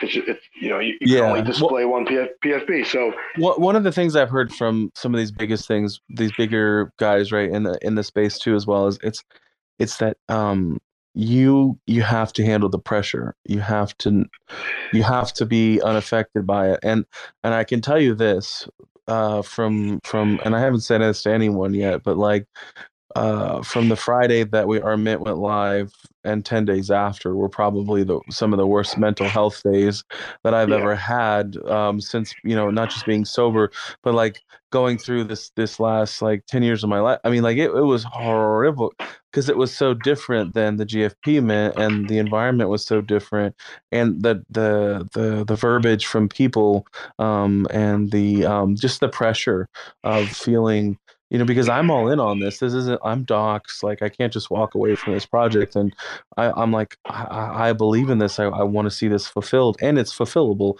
So it's not like it's something i can just be like oh da da da. It's like this this this this thing can continue to exist far beyond myself because it's it's not rocket science and it's beautiful and it's cool and it's fun and um you know but but at the same time like going through that and like you know and knowing like i'm not attached to it all but at the same time still like allow you know the, the pressure still comes in no matter how much you can be removed for something like the pressure still comes in to be like oh you know this this this kind of hurts. It's it's kind of a hit. Um, but at the same time like you're saying like um, you know the the attachment like it's so different with gaming nfts and like we're building real utility behind everything that we're making. And so long term, it's not a big deal. And that's what I've been trying to communicate with my community. But at the same time, I'll tell you, man, like when the mint happened, it was just like, it was definitely like a, like a, whoa, you know, it, it hurts yeah. and you have to be able to walk through it. I mean, you minted pretty much when everyone's UST disappeared, right? Like that was like that, that that's a that, that's a big deal because that's there's no there's no I just don't think there's any liquidity to buy any of these dips. And I think that, like no, what you were no. saying before, there's going to be the the reversal is going to have to be like complete. Um, it's going to literally have to depend on like the government to like reverse this. They're going to have to, you know, end the war in Ukraine, stop raising interest rates, and there has to be regulation for Bitcoin for like uh, for me to feel good about what what I'm holding right now.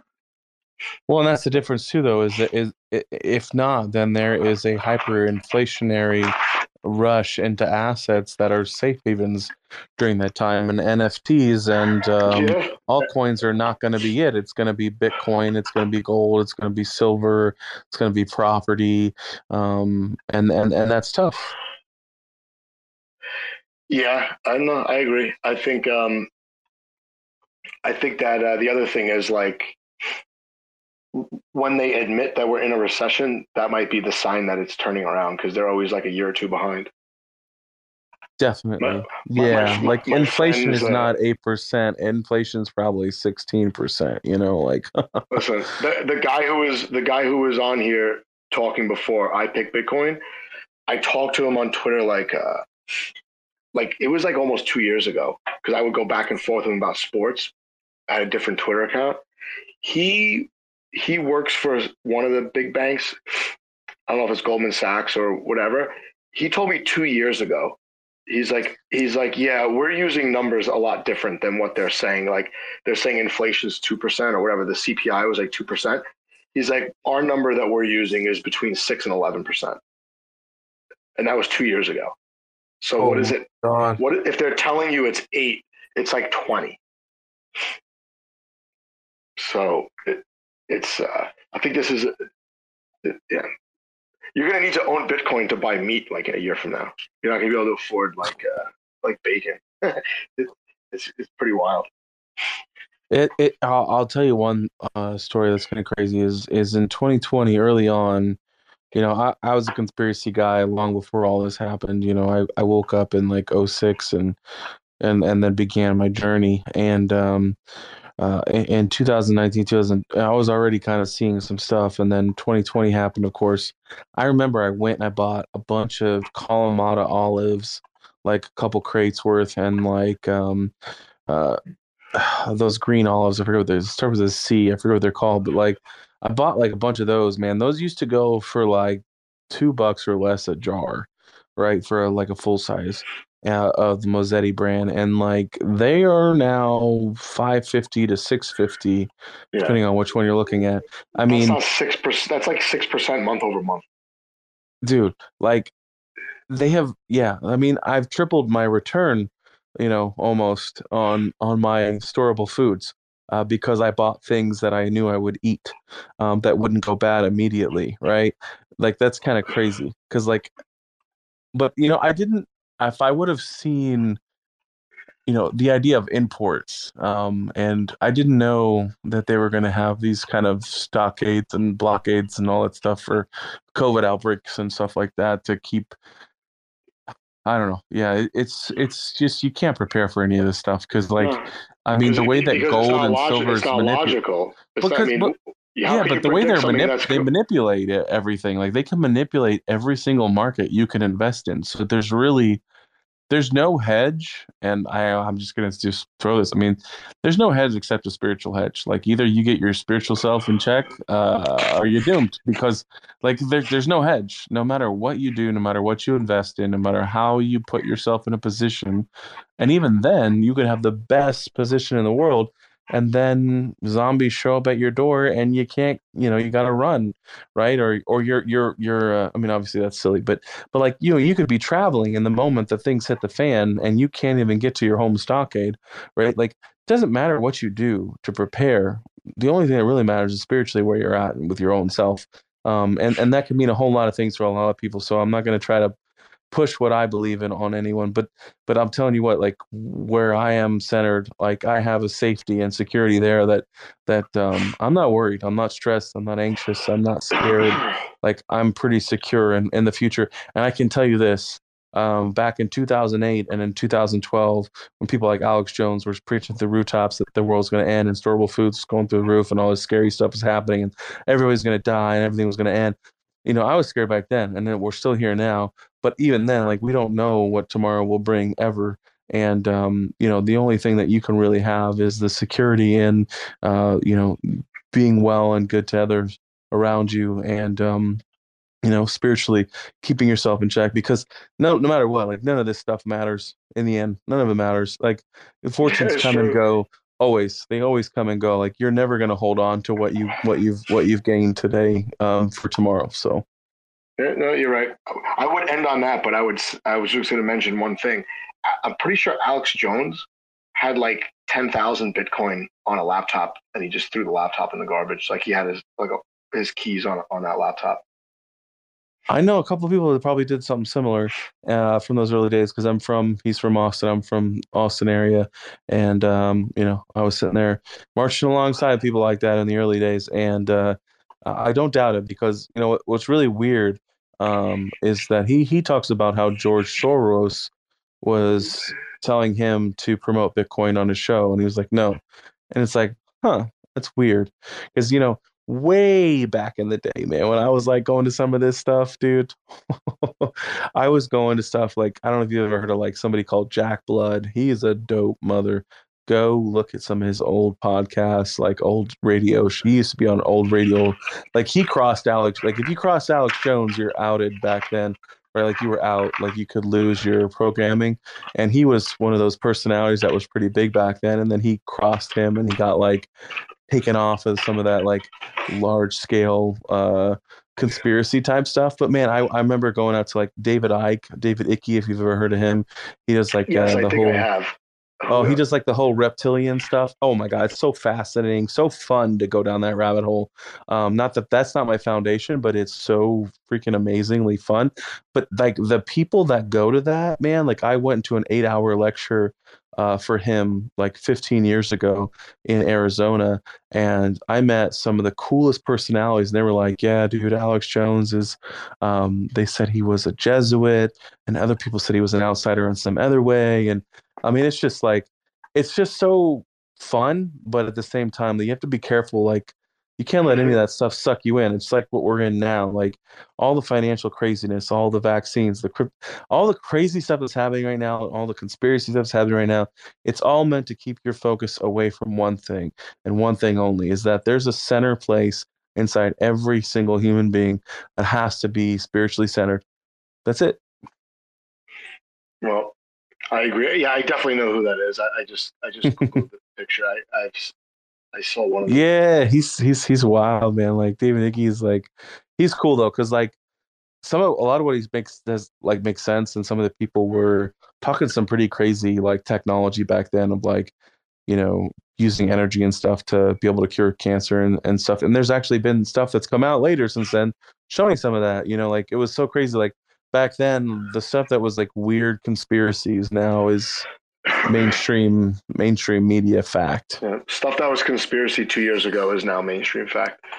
Yeah. so anyway, yeah. I'm gonna I'm gonna cut this short. I've been on here for like I don't even know. I think I've been up here for five hours. oh, I got the I got the I was just in the kitchen a second ago and my wife walked out and I got the what the F moment of like, what are you doing? and go to bed. I told mine, I'm like, yeah, I'll come downstairs and watch the end of the Ranger game later. And I just did not. Yeah. Oh, dude, uh, this is exactly what um, you know we we talked about last time we did the yeah. YouTube thing too. So I'm glad we get to do it, and I'll definitely yeah. try to make sure to make time to you awesome, know man. when you're when you're going on because yeah, I love it, man. I'll, you do good talks.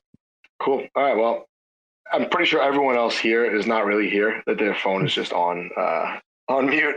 But uh, anyway, yeah, probably like every week, every two weeks, I'll just do whatever whatever comes up with NFTs, and it usually get a lot of creators to come on if I do it on like a weekday. So yeah, earlier too, man. That was really cool. Like that was really fun. Like talking back and forth with some other people oh, and stuff. Yeah. And I think it'd be fun to to have some more of those deeper, challenging conversations. Because like even for me, man, like that's what I was saying. Like give me the hard balls, right? Because like you get um the problem is sometimes you get these echo chambers and um you and, and like i already know better than that but i'm like trying to like root out like okay what am i doing wrong? Like how can i be better? What do i what do i need to be doing? And you can't find those answers. Everyone's just trying to throw praise at you whether they're trying to make money off of you or they just don't know better or I don't know. It's a close space, but like it, it, could become dangerous. So it'd be fun to have some of those conversations too with other creators and like our struggles and um, you know the journeys and stuff like that. I think it's really fun. Oh yeah, definitely. The creators bring in an insight that I would never have. Yeah. So, anyway, have a good one, man, and uh, hey, have a too. Good, good, rest of the weekend. Yeah, man. You too. And I'm sure Take I'll care. catch up with you uh, during the week online. See you later. For sure. Thanks for checking out another episode of The Ether. That was part two of the two part NFT happy hour hosted by Cosmos DeFi and NFTs, recorded on Sunday, June 12th, 2022. For TerraSpaces.org, I'm Finn. Thanks for listening. And if you want to keep listening, head on over to terraspaces.org slash donate and show some support. When I'm ripping and rapping, I ain't picking the bastards who be tricking the masses into getting their asses kicked. Feels like I've been getting my masters. Fuck a pump and dump, like the income that's passive. Raise up the bar before I fly right past it. I'll be writing rhymes till they put me in a casket. Old man shit, put the lotion on its skin. Then put that shit back in the damn basket like Buffalo Bill, the way I'm ruffling feathers. Snuffing out debt, cut the heads off collectors. Keep a couple heads in a jar as keepsakes. And take the rest and turn them into free bait. Upgrade the feeling, supply the free base. Looking all professional, tools in the briefcase. Running on empty from gassing up my teammates. First one down, let me know how that sleep tastes. Now places the lotion in the basket.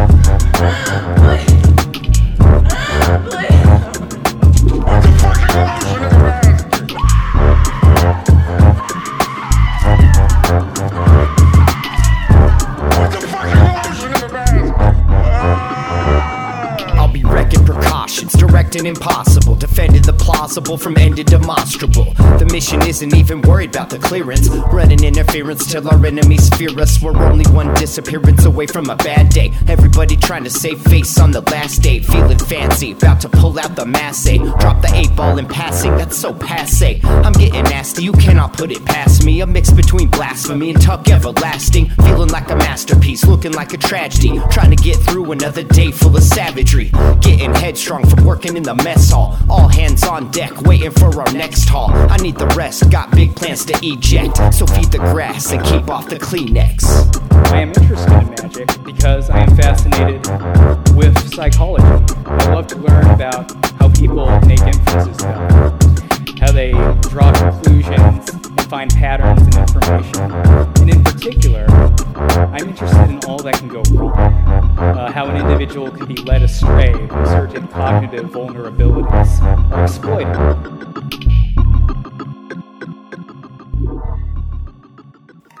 Imagine a world in which an old dying man's last dying wish is fulfilled. Alexa? Can you play that one CFI space where he clowned all the Safe Moon and XRP bag holders and then told everyone to buy Luna because it was going to a thousand? I'm, I'm confused why we're not talking about the fact that you can easily like 300x your money on XRP. Like, You I know, was looking at the son, I remember a time. and it's Alexa. guaranteed. I'll be Enough. I'm trying to reminisce now. I remember a time before Terra Spaces existed when things that were said on random Twitter spaces would just get lost to the proverbial black hole of time. Time. Time. that's the best bet. Why isn't Luna in wind turbines? Hey, guys. though? I'm reading all about these wind Guys, turbines. do you mind if I explain Cardano a little bit? Because I've been in Cardano since like 2018 and I can give you a full breakdown. Um, Just when you thought it was safe to shill shitcoins. Oh my god, you guys. I don't know what to do. So much blood. It's so red. From the creators of Your Exit Liquidity, in association with We All Love to Hear Ourselves Talk, Inc. For more information, go to terraspaces.org slash donate.